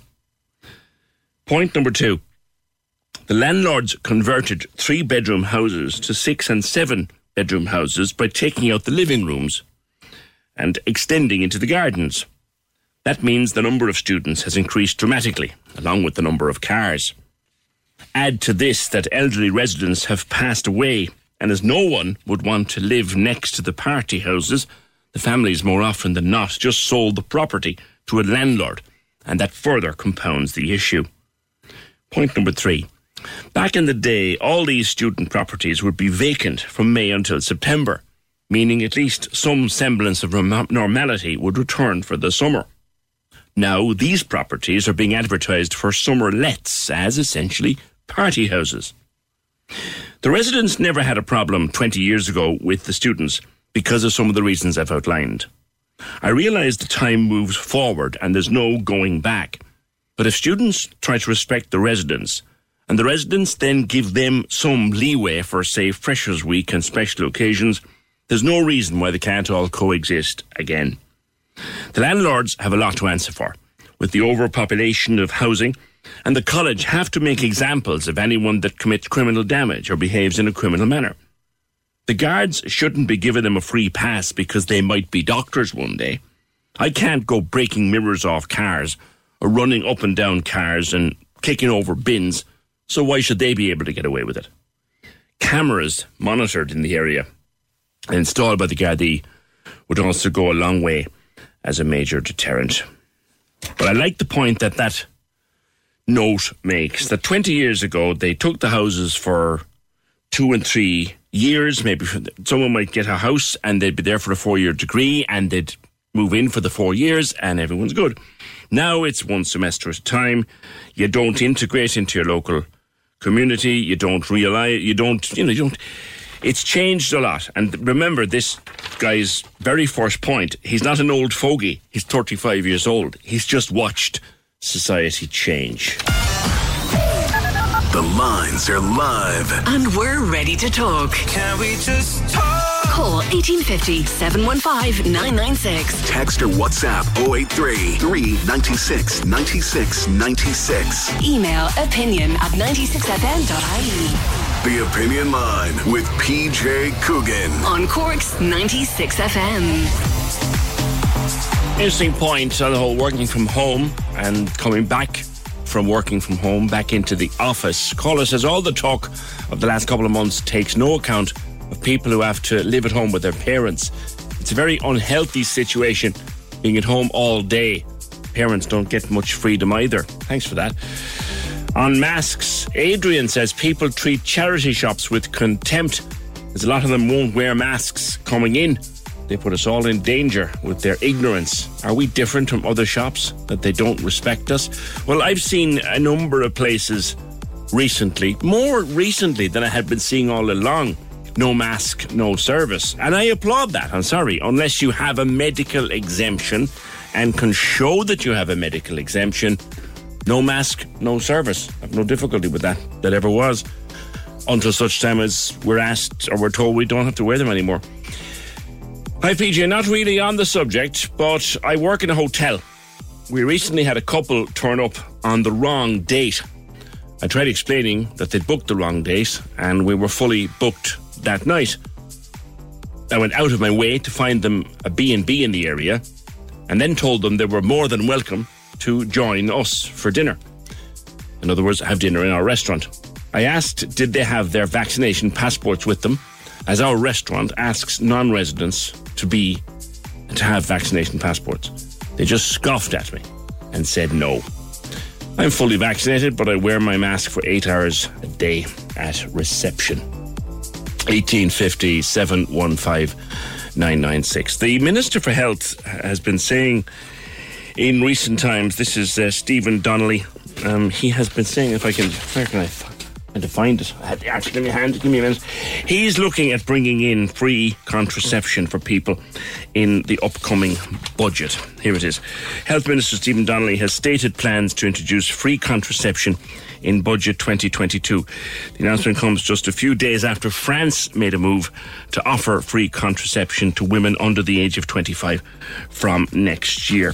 Now, contraception is relatively cheap by all accounts. I mean, the pill costs about 250 to 300 quid a year, I think, to keep yourself on. But the kind of argument is that's not really the point. Uh, Cork GP Dr. Anya Murphy has been writing about this in the Examiner and joins me now. Anya, good morning to you.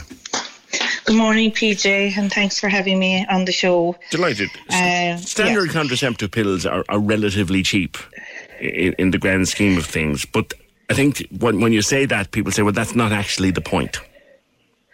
No, it's not the point, really. Um, they actually work out dearer in the long run. Um, where I suppose where we're coming from is pr- like pills have a, a failure rate. It can be anything up to nine percent, and a lot of people would, um, if cost was removed as a barrier, would probably go for what we call the LARCs. They're the long-acting reversible contraception. Okay. Um, they're actually far more cost-effective. The coil, the cost like, or an implant. front. The, yeah, the coils, which are a device that's put inside your womb, or the implant or the implant that can be put into the arm. They last anything from three years from an implant or the, the smallest coil, Jaydess, up to 10 years for some coils.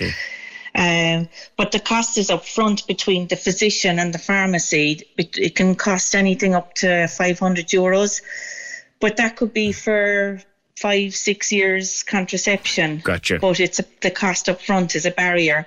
Gotcha. Whereas over the same five years of pills, they could have twice, three times even that paid out I in that length point. of time. I get your point. Yeah, So five yeah. five hundred euro, or maybe yeah, five hundred euro for a coil sounds like an awful lot of money, but in actual fact, the, the three to five years that might last, you spend an awful lot more on the pill. So, so you believe, Anya, that there should be a right to to free contraception. Well, yes, I think it, it, it- in this day and age, we were, I mean, there's already free cervical check and free and uh, medical abortions are actually fully funded by the government, which is a bit of an anomaly because um, people are attending for medical abortions on either no contraception or on short acting, less effective contraception or condoms. And they're and the, the barrier of the costs for more effective contraception is um, is, is an issue. And after after an abortion consultation, you really should be trying to sort out the contraception afterwards. And people have failed to show up to have their coil fitted because they're still saving up for it. Or worse again, you're sending them off in the same contraception that let them down in the first place.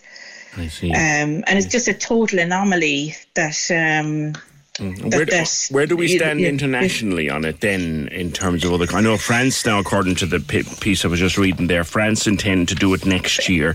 Stephen Donnelly Yeah, has said he yeah. wants to do it. Where do we stand internationally?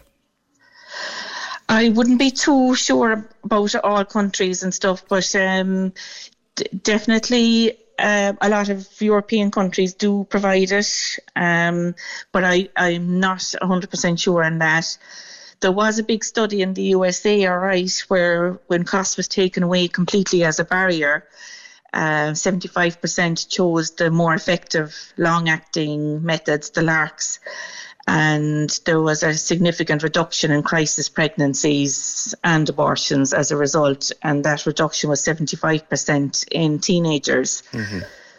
Now you're, So a, mem- you're, my own- you're, you're a member of Yes. START, which is the Southern Task Force on Abortion and Reproductive Topics, which is quite a large group. So there's a consensus out there now, I think, among professionals, is there, Dr. Murphy, that, that it's time to look at this as a serious option, as a serious way of, I suppose, investing in women's health. Exactly. Yes. Uh, when when we were when we were com- when the um, amendment was repealed, there was it would, we were it was discussed at the time that contraception should go hand in hand with it. Funded contraception should be hand in hand with funded abortions. Um, but the- the contraception has been delayed. I, uh, obviously, COVID happened. We can't we can't really you can't blame that really. Uh, but it was great news to hear that it's coming that he's considering it in the next budget. My understanding is it's going to be phased. That we'll start with the under 25s and then bring it bringing it in for all age groups eventually.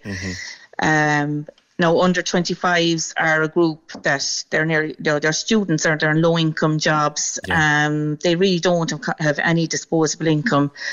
And there was a study in UCC, it was only published earlier this year, that um, 34% of students would change their method of contraception if they um, if if cost was taken away as a barrier, uh, which Yeah. is quite a significant figure. Yeah. I see as well where in, in the UK now they've just made two pills, two particular pills, available over the counter rather than by prescription.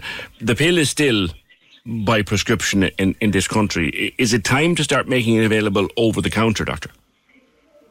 We don't think so, um, but, but the, uh, that's the progesterone only pill. Yes. Uh, so the progesterone only pill has very little side effects and very little contraindications. So I can understand why that has become over the counter, and if that follows on here, so be it.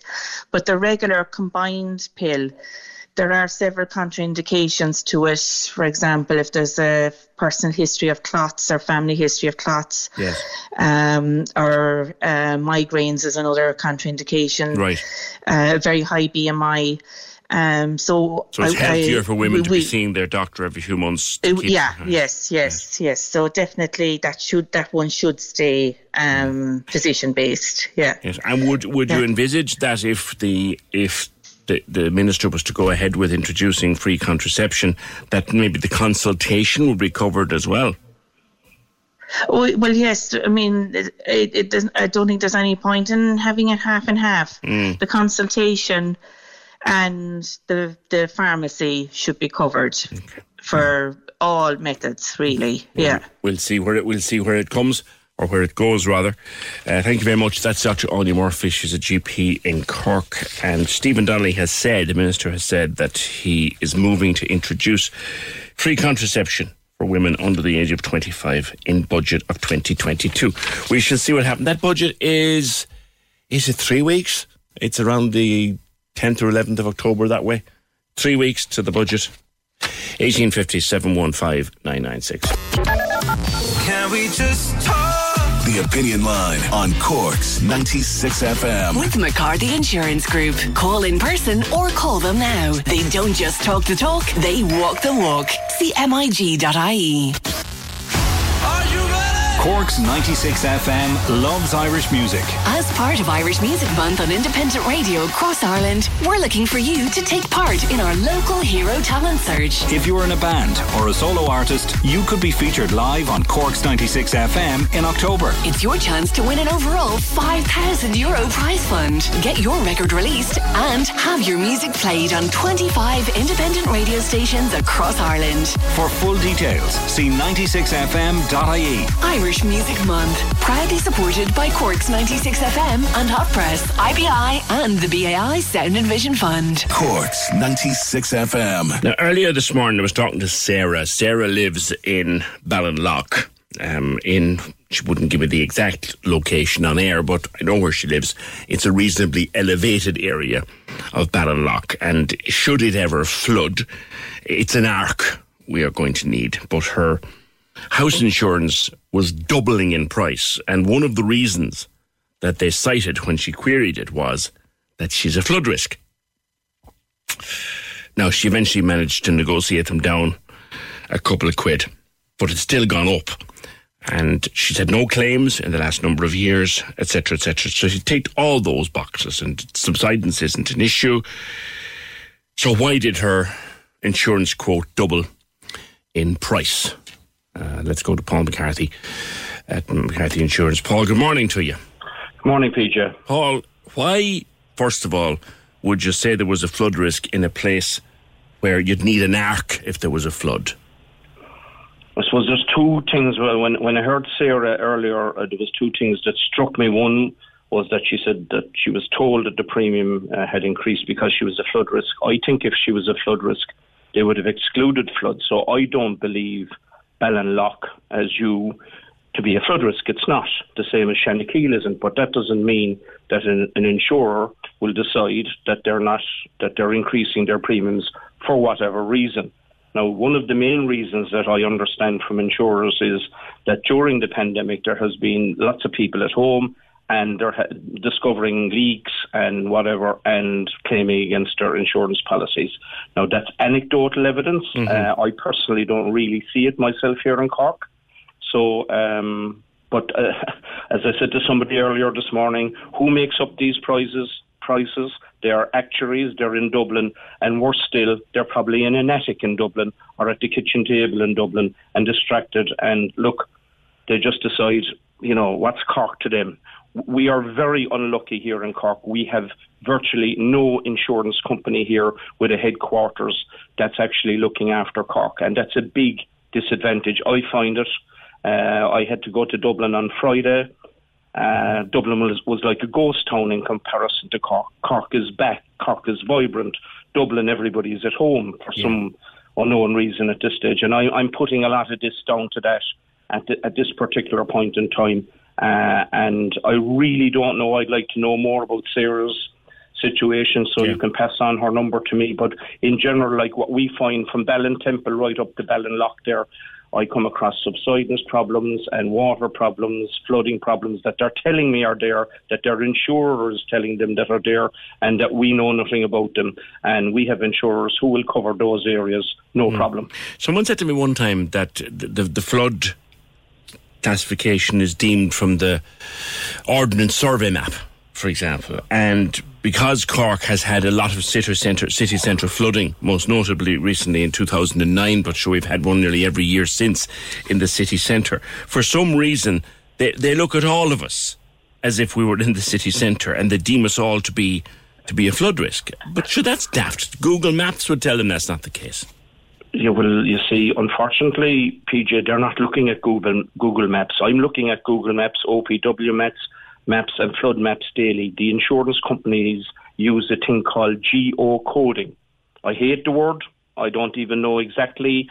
I've seen it, and you are correct. What it looks like, if you looked at a map of the south of Ireland, it's like drawing a red line from the the Cork Harbour uh, the whole way over to Youghal and down to Skibbereen, if you know what I mean, and then down to Bantry hmm. and every other inlet in the country, and deeming them to be flood risks. It's absolutely crazy. There is no in-depth knowledge. There's no underwriting going into this. And as the flood relief works go in, as they have in Mallow, Fermoy, and now Skibbereen, I have been working tirelessly with insurance companies trying to get them to recognise these things, and it's like it's like trying to crack uh, a, a nut with a sledgehammer. It's unreal.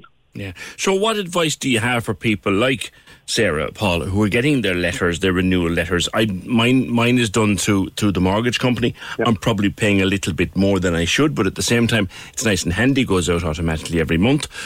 But for people who get their letters in the door and they're saying, "Hang on, twice as much in a year," what what's your advice? My advice is my advice is to seek advice. There are brokers like ourselves around Cork who are quite happy to talk to you and give you advice on the matter. Don't accept the first thing you hear. Shop around.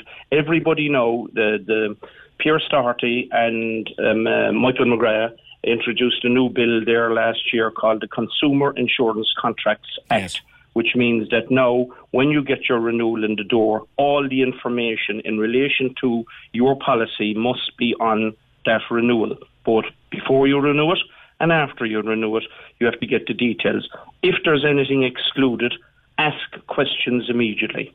That's what I'm saying. Ask the question. Make sure you have the cover as number one, mm-hmm. price is number two. The cover is vital. You must make sure that you have the flood cover, the subsidence cover, and any other cover that you re- require under the policy. If, if there's going to be something excluded, it has to be written there in the first couple of pages in, in bold. Otherwise, mm. the insurance company is in trouble. Is there a tendency for people to take their Uh, house insurance a, a little for granted? And what I mean by that is, we, we always wonder about our car insurance when it comes in and all this. We, we we look at our health insurance, those of us who can afford it, and we look for the best deal possible. But we tend just to see the, the house insurance as either a letter and a cheque to be written or something that comes out of the mortgage. We tend to take little or no notice of it, which isn't a good idea. Yeah, that's absolutely correct, PJ. Actually, I did a little survey myself there uh, last week on uh, 60 renewals to discover only two people really checked their renewal out of the 60. That's a dismal figure when you think about it. You know, that's kind of three or four out of 100. That's only 4%. That's very, very poor. People need to look at their renewal. They need to make sure I, I, I'll give you a very good instance of that. I was dealing recently with a man that has a, a, the, the facade of his uh, property here in the city, in the inner city, is listed, and accordingly, it wasn't noted on his policy properly. Uh, the sums insured didn't reflect that. If anything happened that house, that man would be in serious underinsurance problems because listed properties, they could be uh, limestone lintels or uh, coving, the doors, the windows, etc., would all have to be replaced with with items that would cost two and three times what your normal facade would cost. You add to that now, PJ, the total problem that we have now, and you saw it on the Claire Byrne show the other night, anybody that saw that, that the cost of materials is going through the roof. Going through the roof. So you need, word this morning, you need to double check your sums insured. So everybody needs to look at their renewal notice and needs to check, have I enough there? Is, am I covered for that? Is the garage covered? Am I happy? Have I got everything? Is oh, a flood exclusion. I need to talk to somebody. Don't take it for granted. Yes, yes, yes, yes. I, I, um, I had personal experience recently, uh, Paul, and I, I would uh, wonder if I did exactly the right thing. We did a little bit of work on the house uh, last year, and what we ended up doing was putting a, putting a new bedroom out over what had been an existing flat roof. And when my policy renewal letter came in in July, I got a notion maybe I should ring them and tell them I've done this. And I was right because they said, yeah, actually, we need to rewrite this policy for you. Now, it didn't cost me a whole pile more. I think it went up by 40 quid.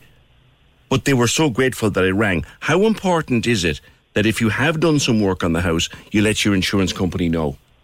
It's absolutely vital, PJ, especially like something like that, putting in a dormer, putting in an extra bedroom, converting a garage, and you're dead right. Like I gave you the example a minute ago, less than 5% of the people tell us. They assume. My, my advice to everybody is assume nothing. Just take it for what it's written down on the policy. Um, as I said earlier, Michael McGrath and Pearse Doherty did a load of work on this and said, yeah, if it's written down, it's there. And, and we'll go by that. And that is putting the insurance companies under pressure, no doubt about it. Mm. So, but if it's not written down, you got to check everything. Mm. And there you are, whether it's a three bedroom, a four bedroom, a five bedroom, you must describe the house accurately. The other thing is the likes of flat roofs. I hate that word because in my book, it, it, you either have a standard roof or a non-standard roof. And what does standard mean? Is it slates, tiles, or asphalt? If, if it's not, and if there's timber in any direction, you need to tell your insurance company. Everybody assumes, I call it DIY insurance. We all assume we're like, ah, there's no problem there.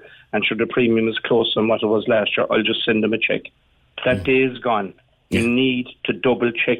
If we only do one thing this year, we must double check our renewal notice when it comes in and make sure that we have all the cover that we should have here in Cork. Quick call before I let you go, Paul. Is it a disadvantage if you have not renewed your insurance in a few years? Do they look badly on it? What is the best thing to do if, if you haven't renewed in a few years? Yes, yes is the answer to that. Would you believe during COVID it was nearly down to a month at one with a couple of insurance companies. I don't know what was going on in their mind, but like I always say, come and talk to us. If there's a reason, and there could be well a very genuine reason, the person couldn't afford it right, or something like that, or they felt there was no problem, uh, and now look, things are changed. I've, they've now retired or whatever, or they've now got a new job and they've more money and they want to insure their house. Always come and talk to us. Don't accept the rejection of people saying, I can't insure you because you hadn't the house cover for the last couple of years. It, I always cringe when I pick up at one of the local papers and I see that there's a GoFundMe going on for some poor misfortunate family that have had their house d- destroyed with fire and they've had no insurance. Uh, it uh, it kills me when I read something like that because it, it, you, they, they were only kind of 300 euros away from everything being made right. Yes. Yes, yes, yes. I know somebody. I know. I know a couple of people that it happened to. Paul. That's very good advice. Sort out the house insurance, and when you get the letter, in call a broker. Call McCarthy's. That's Paul from McCarthy Insurance. Uh, call a broker and go through it with them. Uh, I remember when I rang. We just did a bit of work, and I was just literally after paying the builders their final couple of quid. And I sat down, and the house insurance letter had come in, and it's fairly standard because it's all done through the mortgage company. And that's okay. That's grand. That's grand maybe I should tell him about the bit of work we did. And I rang up and I got onto this terrible nice fella and I said, I don't know whether I should be making this call or not. Oh, he said, yeah, absolutely you should. He said, do me a favour, just go through a few questions with me. And the premium changed, not by a whole pile, but he said, if you hadn't phoned me and told me and something happened to any part of the new extension in the next few years, you wouldn't have been covered for any of it. 1850 715 996. Paul says, I changed to AXA from another company, halved my policy price, and increased the contents and the high value items. And on UCC, and that long note we read out about the changing times and the number of cars, residents by UCC aren't giving out when they turn their gardens into car parks at 30 euro a week. Some can fit in five cars. That's a handy few quid coming in every week. 1850 715 996. We've been covering the Owenacurra Centre story since midsummer. There's another chapter in it tonight with a public meeting.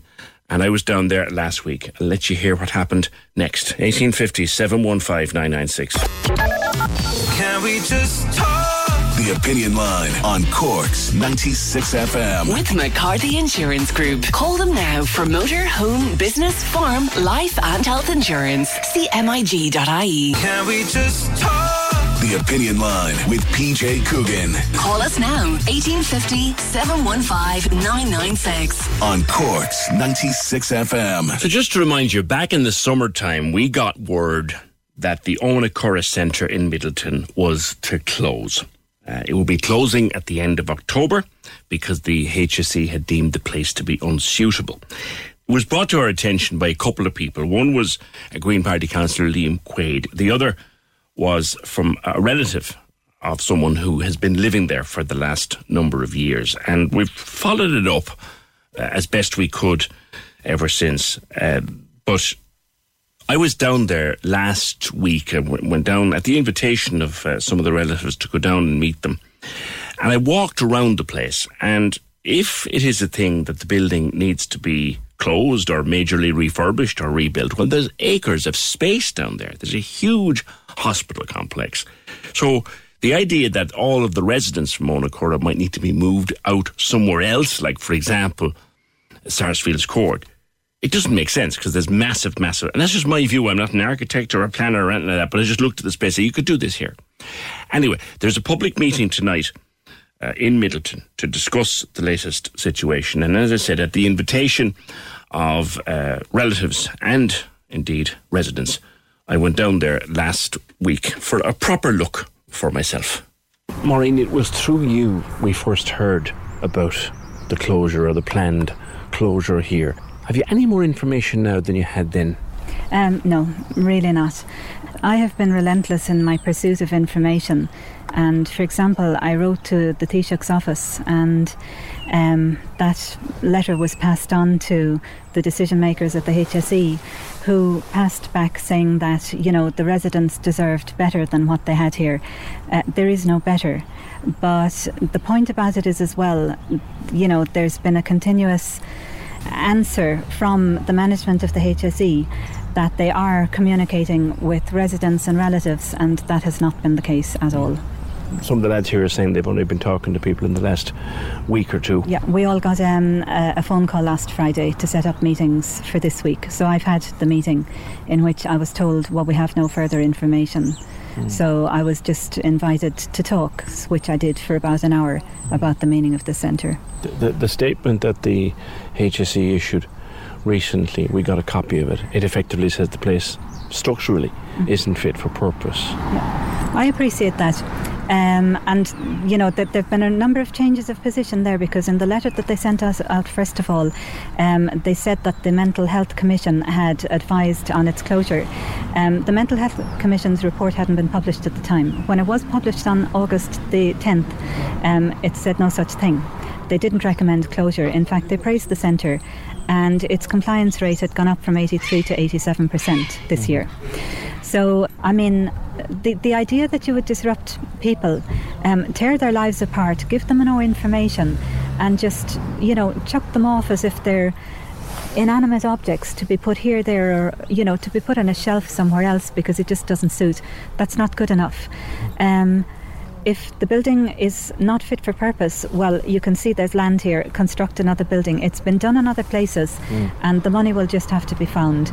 It'll probably cost a lot more in the long term, Mhm. you know, to break the service up. But I mean, nobody here got COVID. The staff were so, so careful. That'll tell you something, doesn't it, about the quality of the of the service that you have a community here, Yeah. and yet there wasn't a single case No. of COVID from the start. No, absolutely not. Wow. Um, wow. that know, says something. It really does, and it also says something that you know that people didn't spiral into a depression. That there was enough of support Mhm. for residents during a very, very difficult time. Uh, It's a very difficult time for people outside, but for people living here, that you know were cut off from. Uh, so much outside contact that's so so important to them. It just goes to show that the uh, the service is second to none. So, Mick, you've been living here in the centre for, for how long? Um, about 10 years. Right. Yeah. It's been good for me. Um, I've done a lot of creative work while I've been here. Um, I've been working on poetry and, and art, and um, a lot of it is near to completion now, and um, I'm hopeful about uh, the future. Yeah. Are you worried about the closing of the place? Well, yeah, I am. Um, we haven't been told where we're going, and um, we're not sure about the conditions of the places we might be sent to. What do you like about being here? Um, it's very central. Um, um, there's there's there's everything within reach, and um, as well as that, um, the, the, staff are great.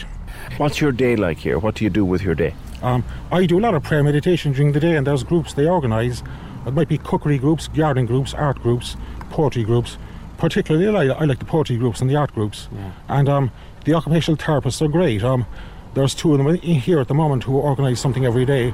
Um, I have a friend outside, Catherine O'Driscoll, and um, she um, went down to a coffee shop with me today, and um, one of the occupational therapists brought us. Yeah. Yeah. And that's an important part of your day. Yeah, that's right. Yeah, well, um, I take regular cycles, and um, the bike store is about seven minutes in the other direction, and then there's Tesco and SuperValu within easy reach, and Aldi and Lidl about 10, 10 or fifteen minutes walk. Yeah. It's it's a superb location. Everything you need is here. Like. Yeah. Yeah. And, and you've no idea where you might have to go when it closes, do you? Well, th- it was it was due to close in six weeks, but um, they haven't told us anything about that, and the staff say the same. Keith, you, you, you've been living here now for five years and you've just got a list in front of you of the services that are available to you. Start with that list for me. Okay.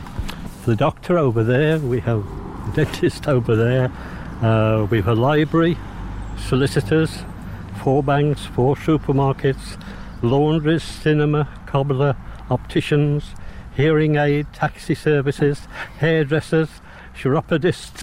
Everything you need. Yeah, l- literally. And what what I get from that is that uh, these services are, are right on the doorstep, and they tend to draw me out, Mm.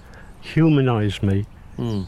Do you know what I mean? I, I can get involved in these services, Yes. and it helps me forget my problems. Yes. and uh, just do the normal things in life. Yeah, and what would worry you about being moved from here, where everything like that is around you?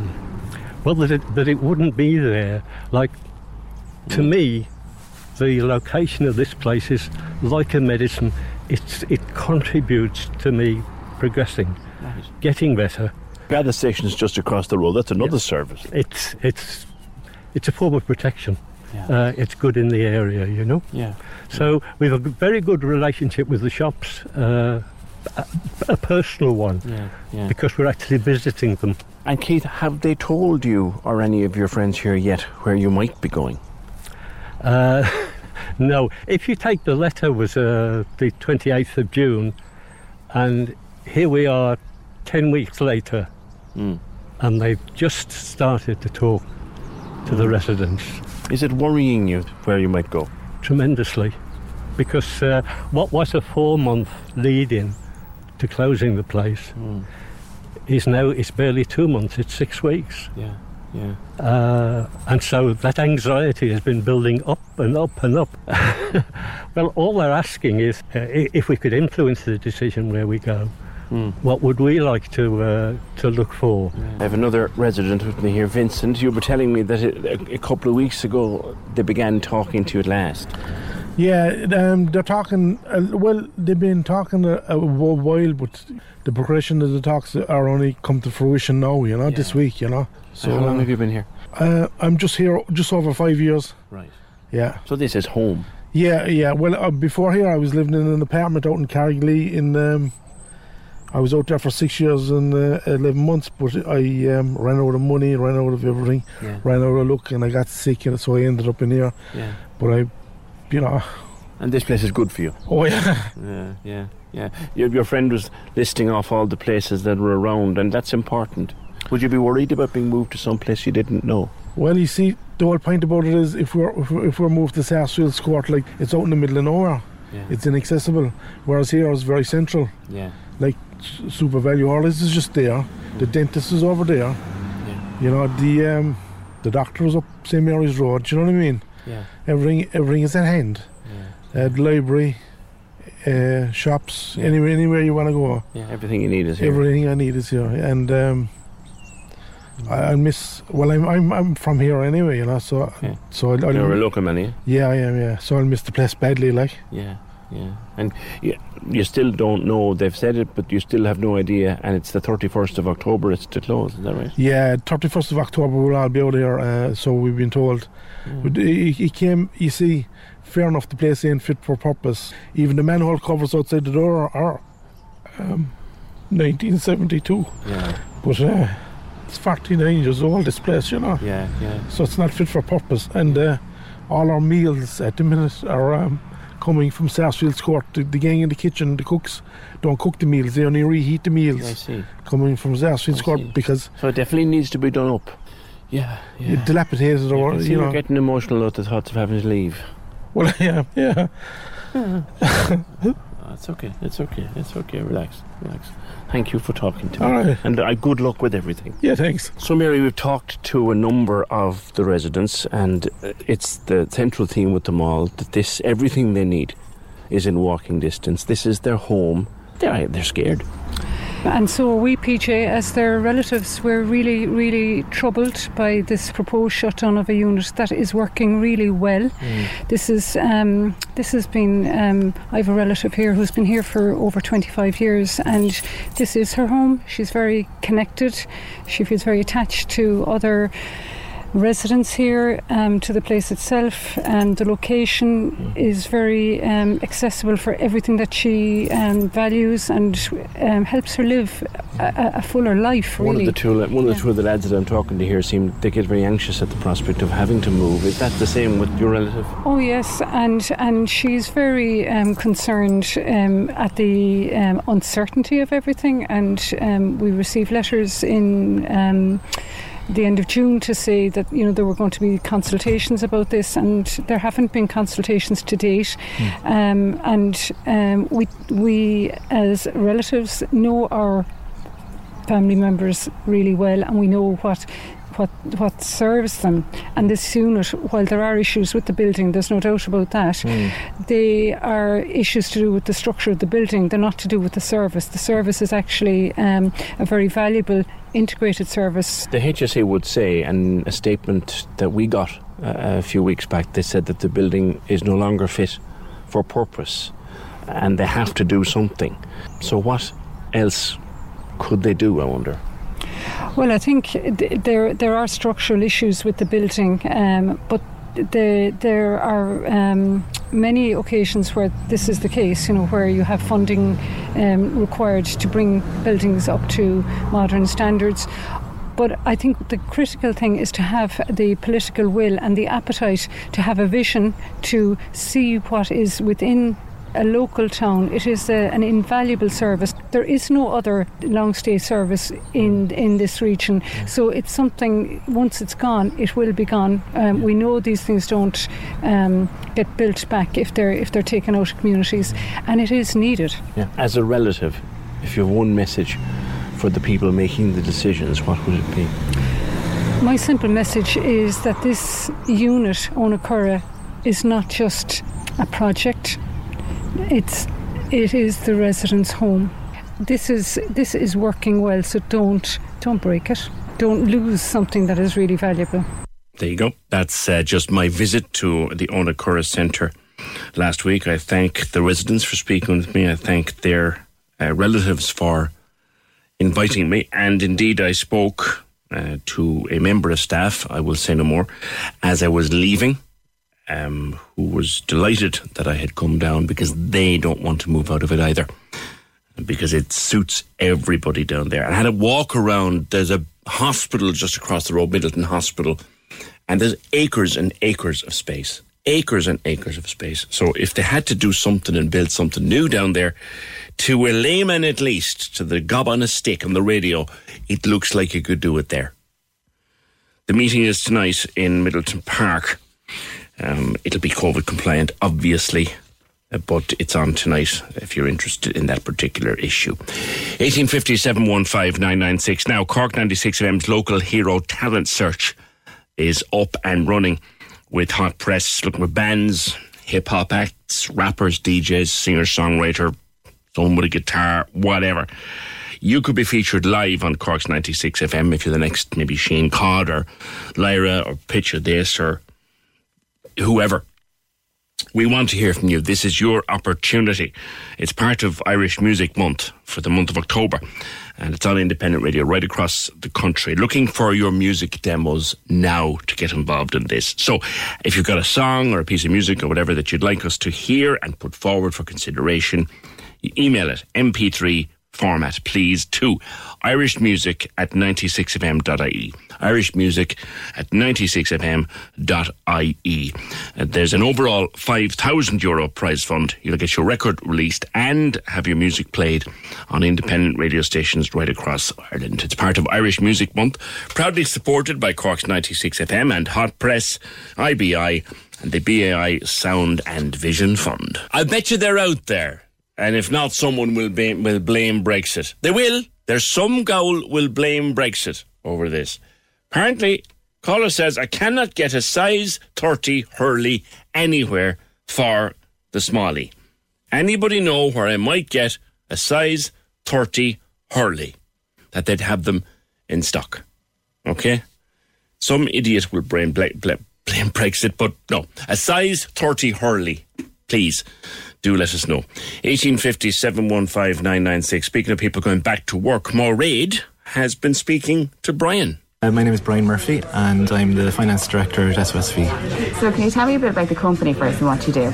Yeah, the company is um, we're a venture capital company. Um, we invest in very early stage companies. Um, it was founded by Sean O'Sullivan, um, who used to um, live in Cork but now is based in the US. Um, and we do a lot of our investing across the world, um, a lot of it in the US, um, China, and uh, we do a lot in Ireland as well. And it's uh, your own first day back in the office. How long have you been working from home, I take it, for the last one? Yeah, um, we've been home now for what, the 18 months, two years. Um, it's great to be back. Um, I think we've um, eight or nine of the team back in today. We've uh, about 13 or 14 in total here. Um, I think it's just nice to have everyone back in again.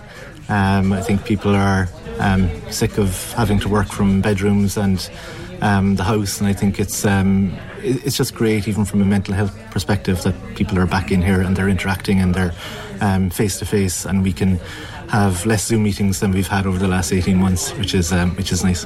And how did you find the commute this morning? Um, the commute was okay. Um, traffic is uh, building up a little bit. I came in from East Cork, um, but to be fair, it was okay. Um, I, I'm sure it'll probably get um, heavier as the weeks go on, um, and, and we'll have to figure that out. But it's, it's not too bad.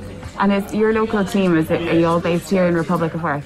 Yeah, we're our, our team in Cork. Um, we've about 14, as I said here, um, and we're all based in the office. So we- we've we've people have coming from, um, you know, 200 yards away to you know an hour's commute out. Um, so it's very different for those people, um, and I think that's um, you know that's going to be the challenge for those people is getting used to journeys again. Um, and I think what we're going to do is try and be flexible with people, and you know we'd rather people didn't have to commute an hour, and if it meant that they come in later um, or go home earlier or something like that, then that's something that we have to look at. And did you find working from home that it's very hard to switch off? Um, I think it is. I think it's um, you know for a lot of people, you know, you're working and sleeping out of a bedroom, and um, I think that's hugely difficult. Um, and you know, while you have facilities like Zoom, which were were amazing. At the same time, I think people were got sick of it pretty quickly. Um, the Zoom fatigue kicked in, um, and I think people found that very challenging. I mean, you can't, you know, you can't beat that face-to-face interaction with people. Um, and I think, you know, as humans, it's something that we we crave, and um, I think having it back is is great. And even getting to get a nice coffee from the coffee dock is a, is a bonus. It is, you know, and you kind of get to meet uh, coming into Republic Work this morning. It's uh, you're seeing some of the old faces back again, and it's um, it's lovely to be back. That's Brian Murphy from SOSV talking to Mairead about the first day back in the office. Enjoy your day if if it is your first day back. A shout out, please, to Ronan Leach and all the staff at Leisureplex McCurtain Street, opening their doors today after being closed for many, many months. Welcome back to the Victorian Quarter. And uh, yeah, great to see the Leisureplex and other places open again today. Right, there are size 30 hurleys in Aidan Walsh's in Kanturk, in Microsports in Ballincollig. They're not made of ash, but they do have them in size 30 in Microsports in Ballincollig. Uh, the tackle shop has has them as well, or so we're told. You'll get sorted. We'll get you one. We'll get you one. Don't worry about that. And it's got nothing to do with Brexit. And that's it for Monday. The programme edited by Fiona Corker and produced and researched by Fergal Barry. See you tomorrow, just after nine. Can we just talk? The Opinion Line on Cork's 96 FM. With McCarthy Insurance Group. Call in person or call them now. They don't just talk the talk, they walk the walk. See MIG.ie.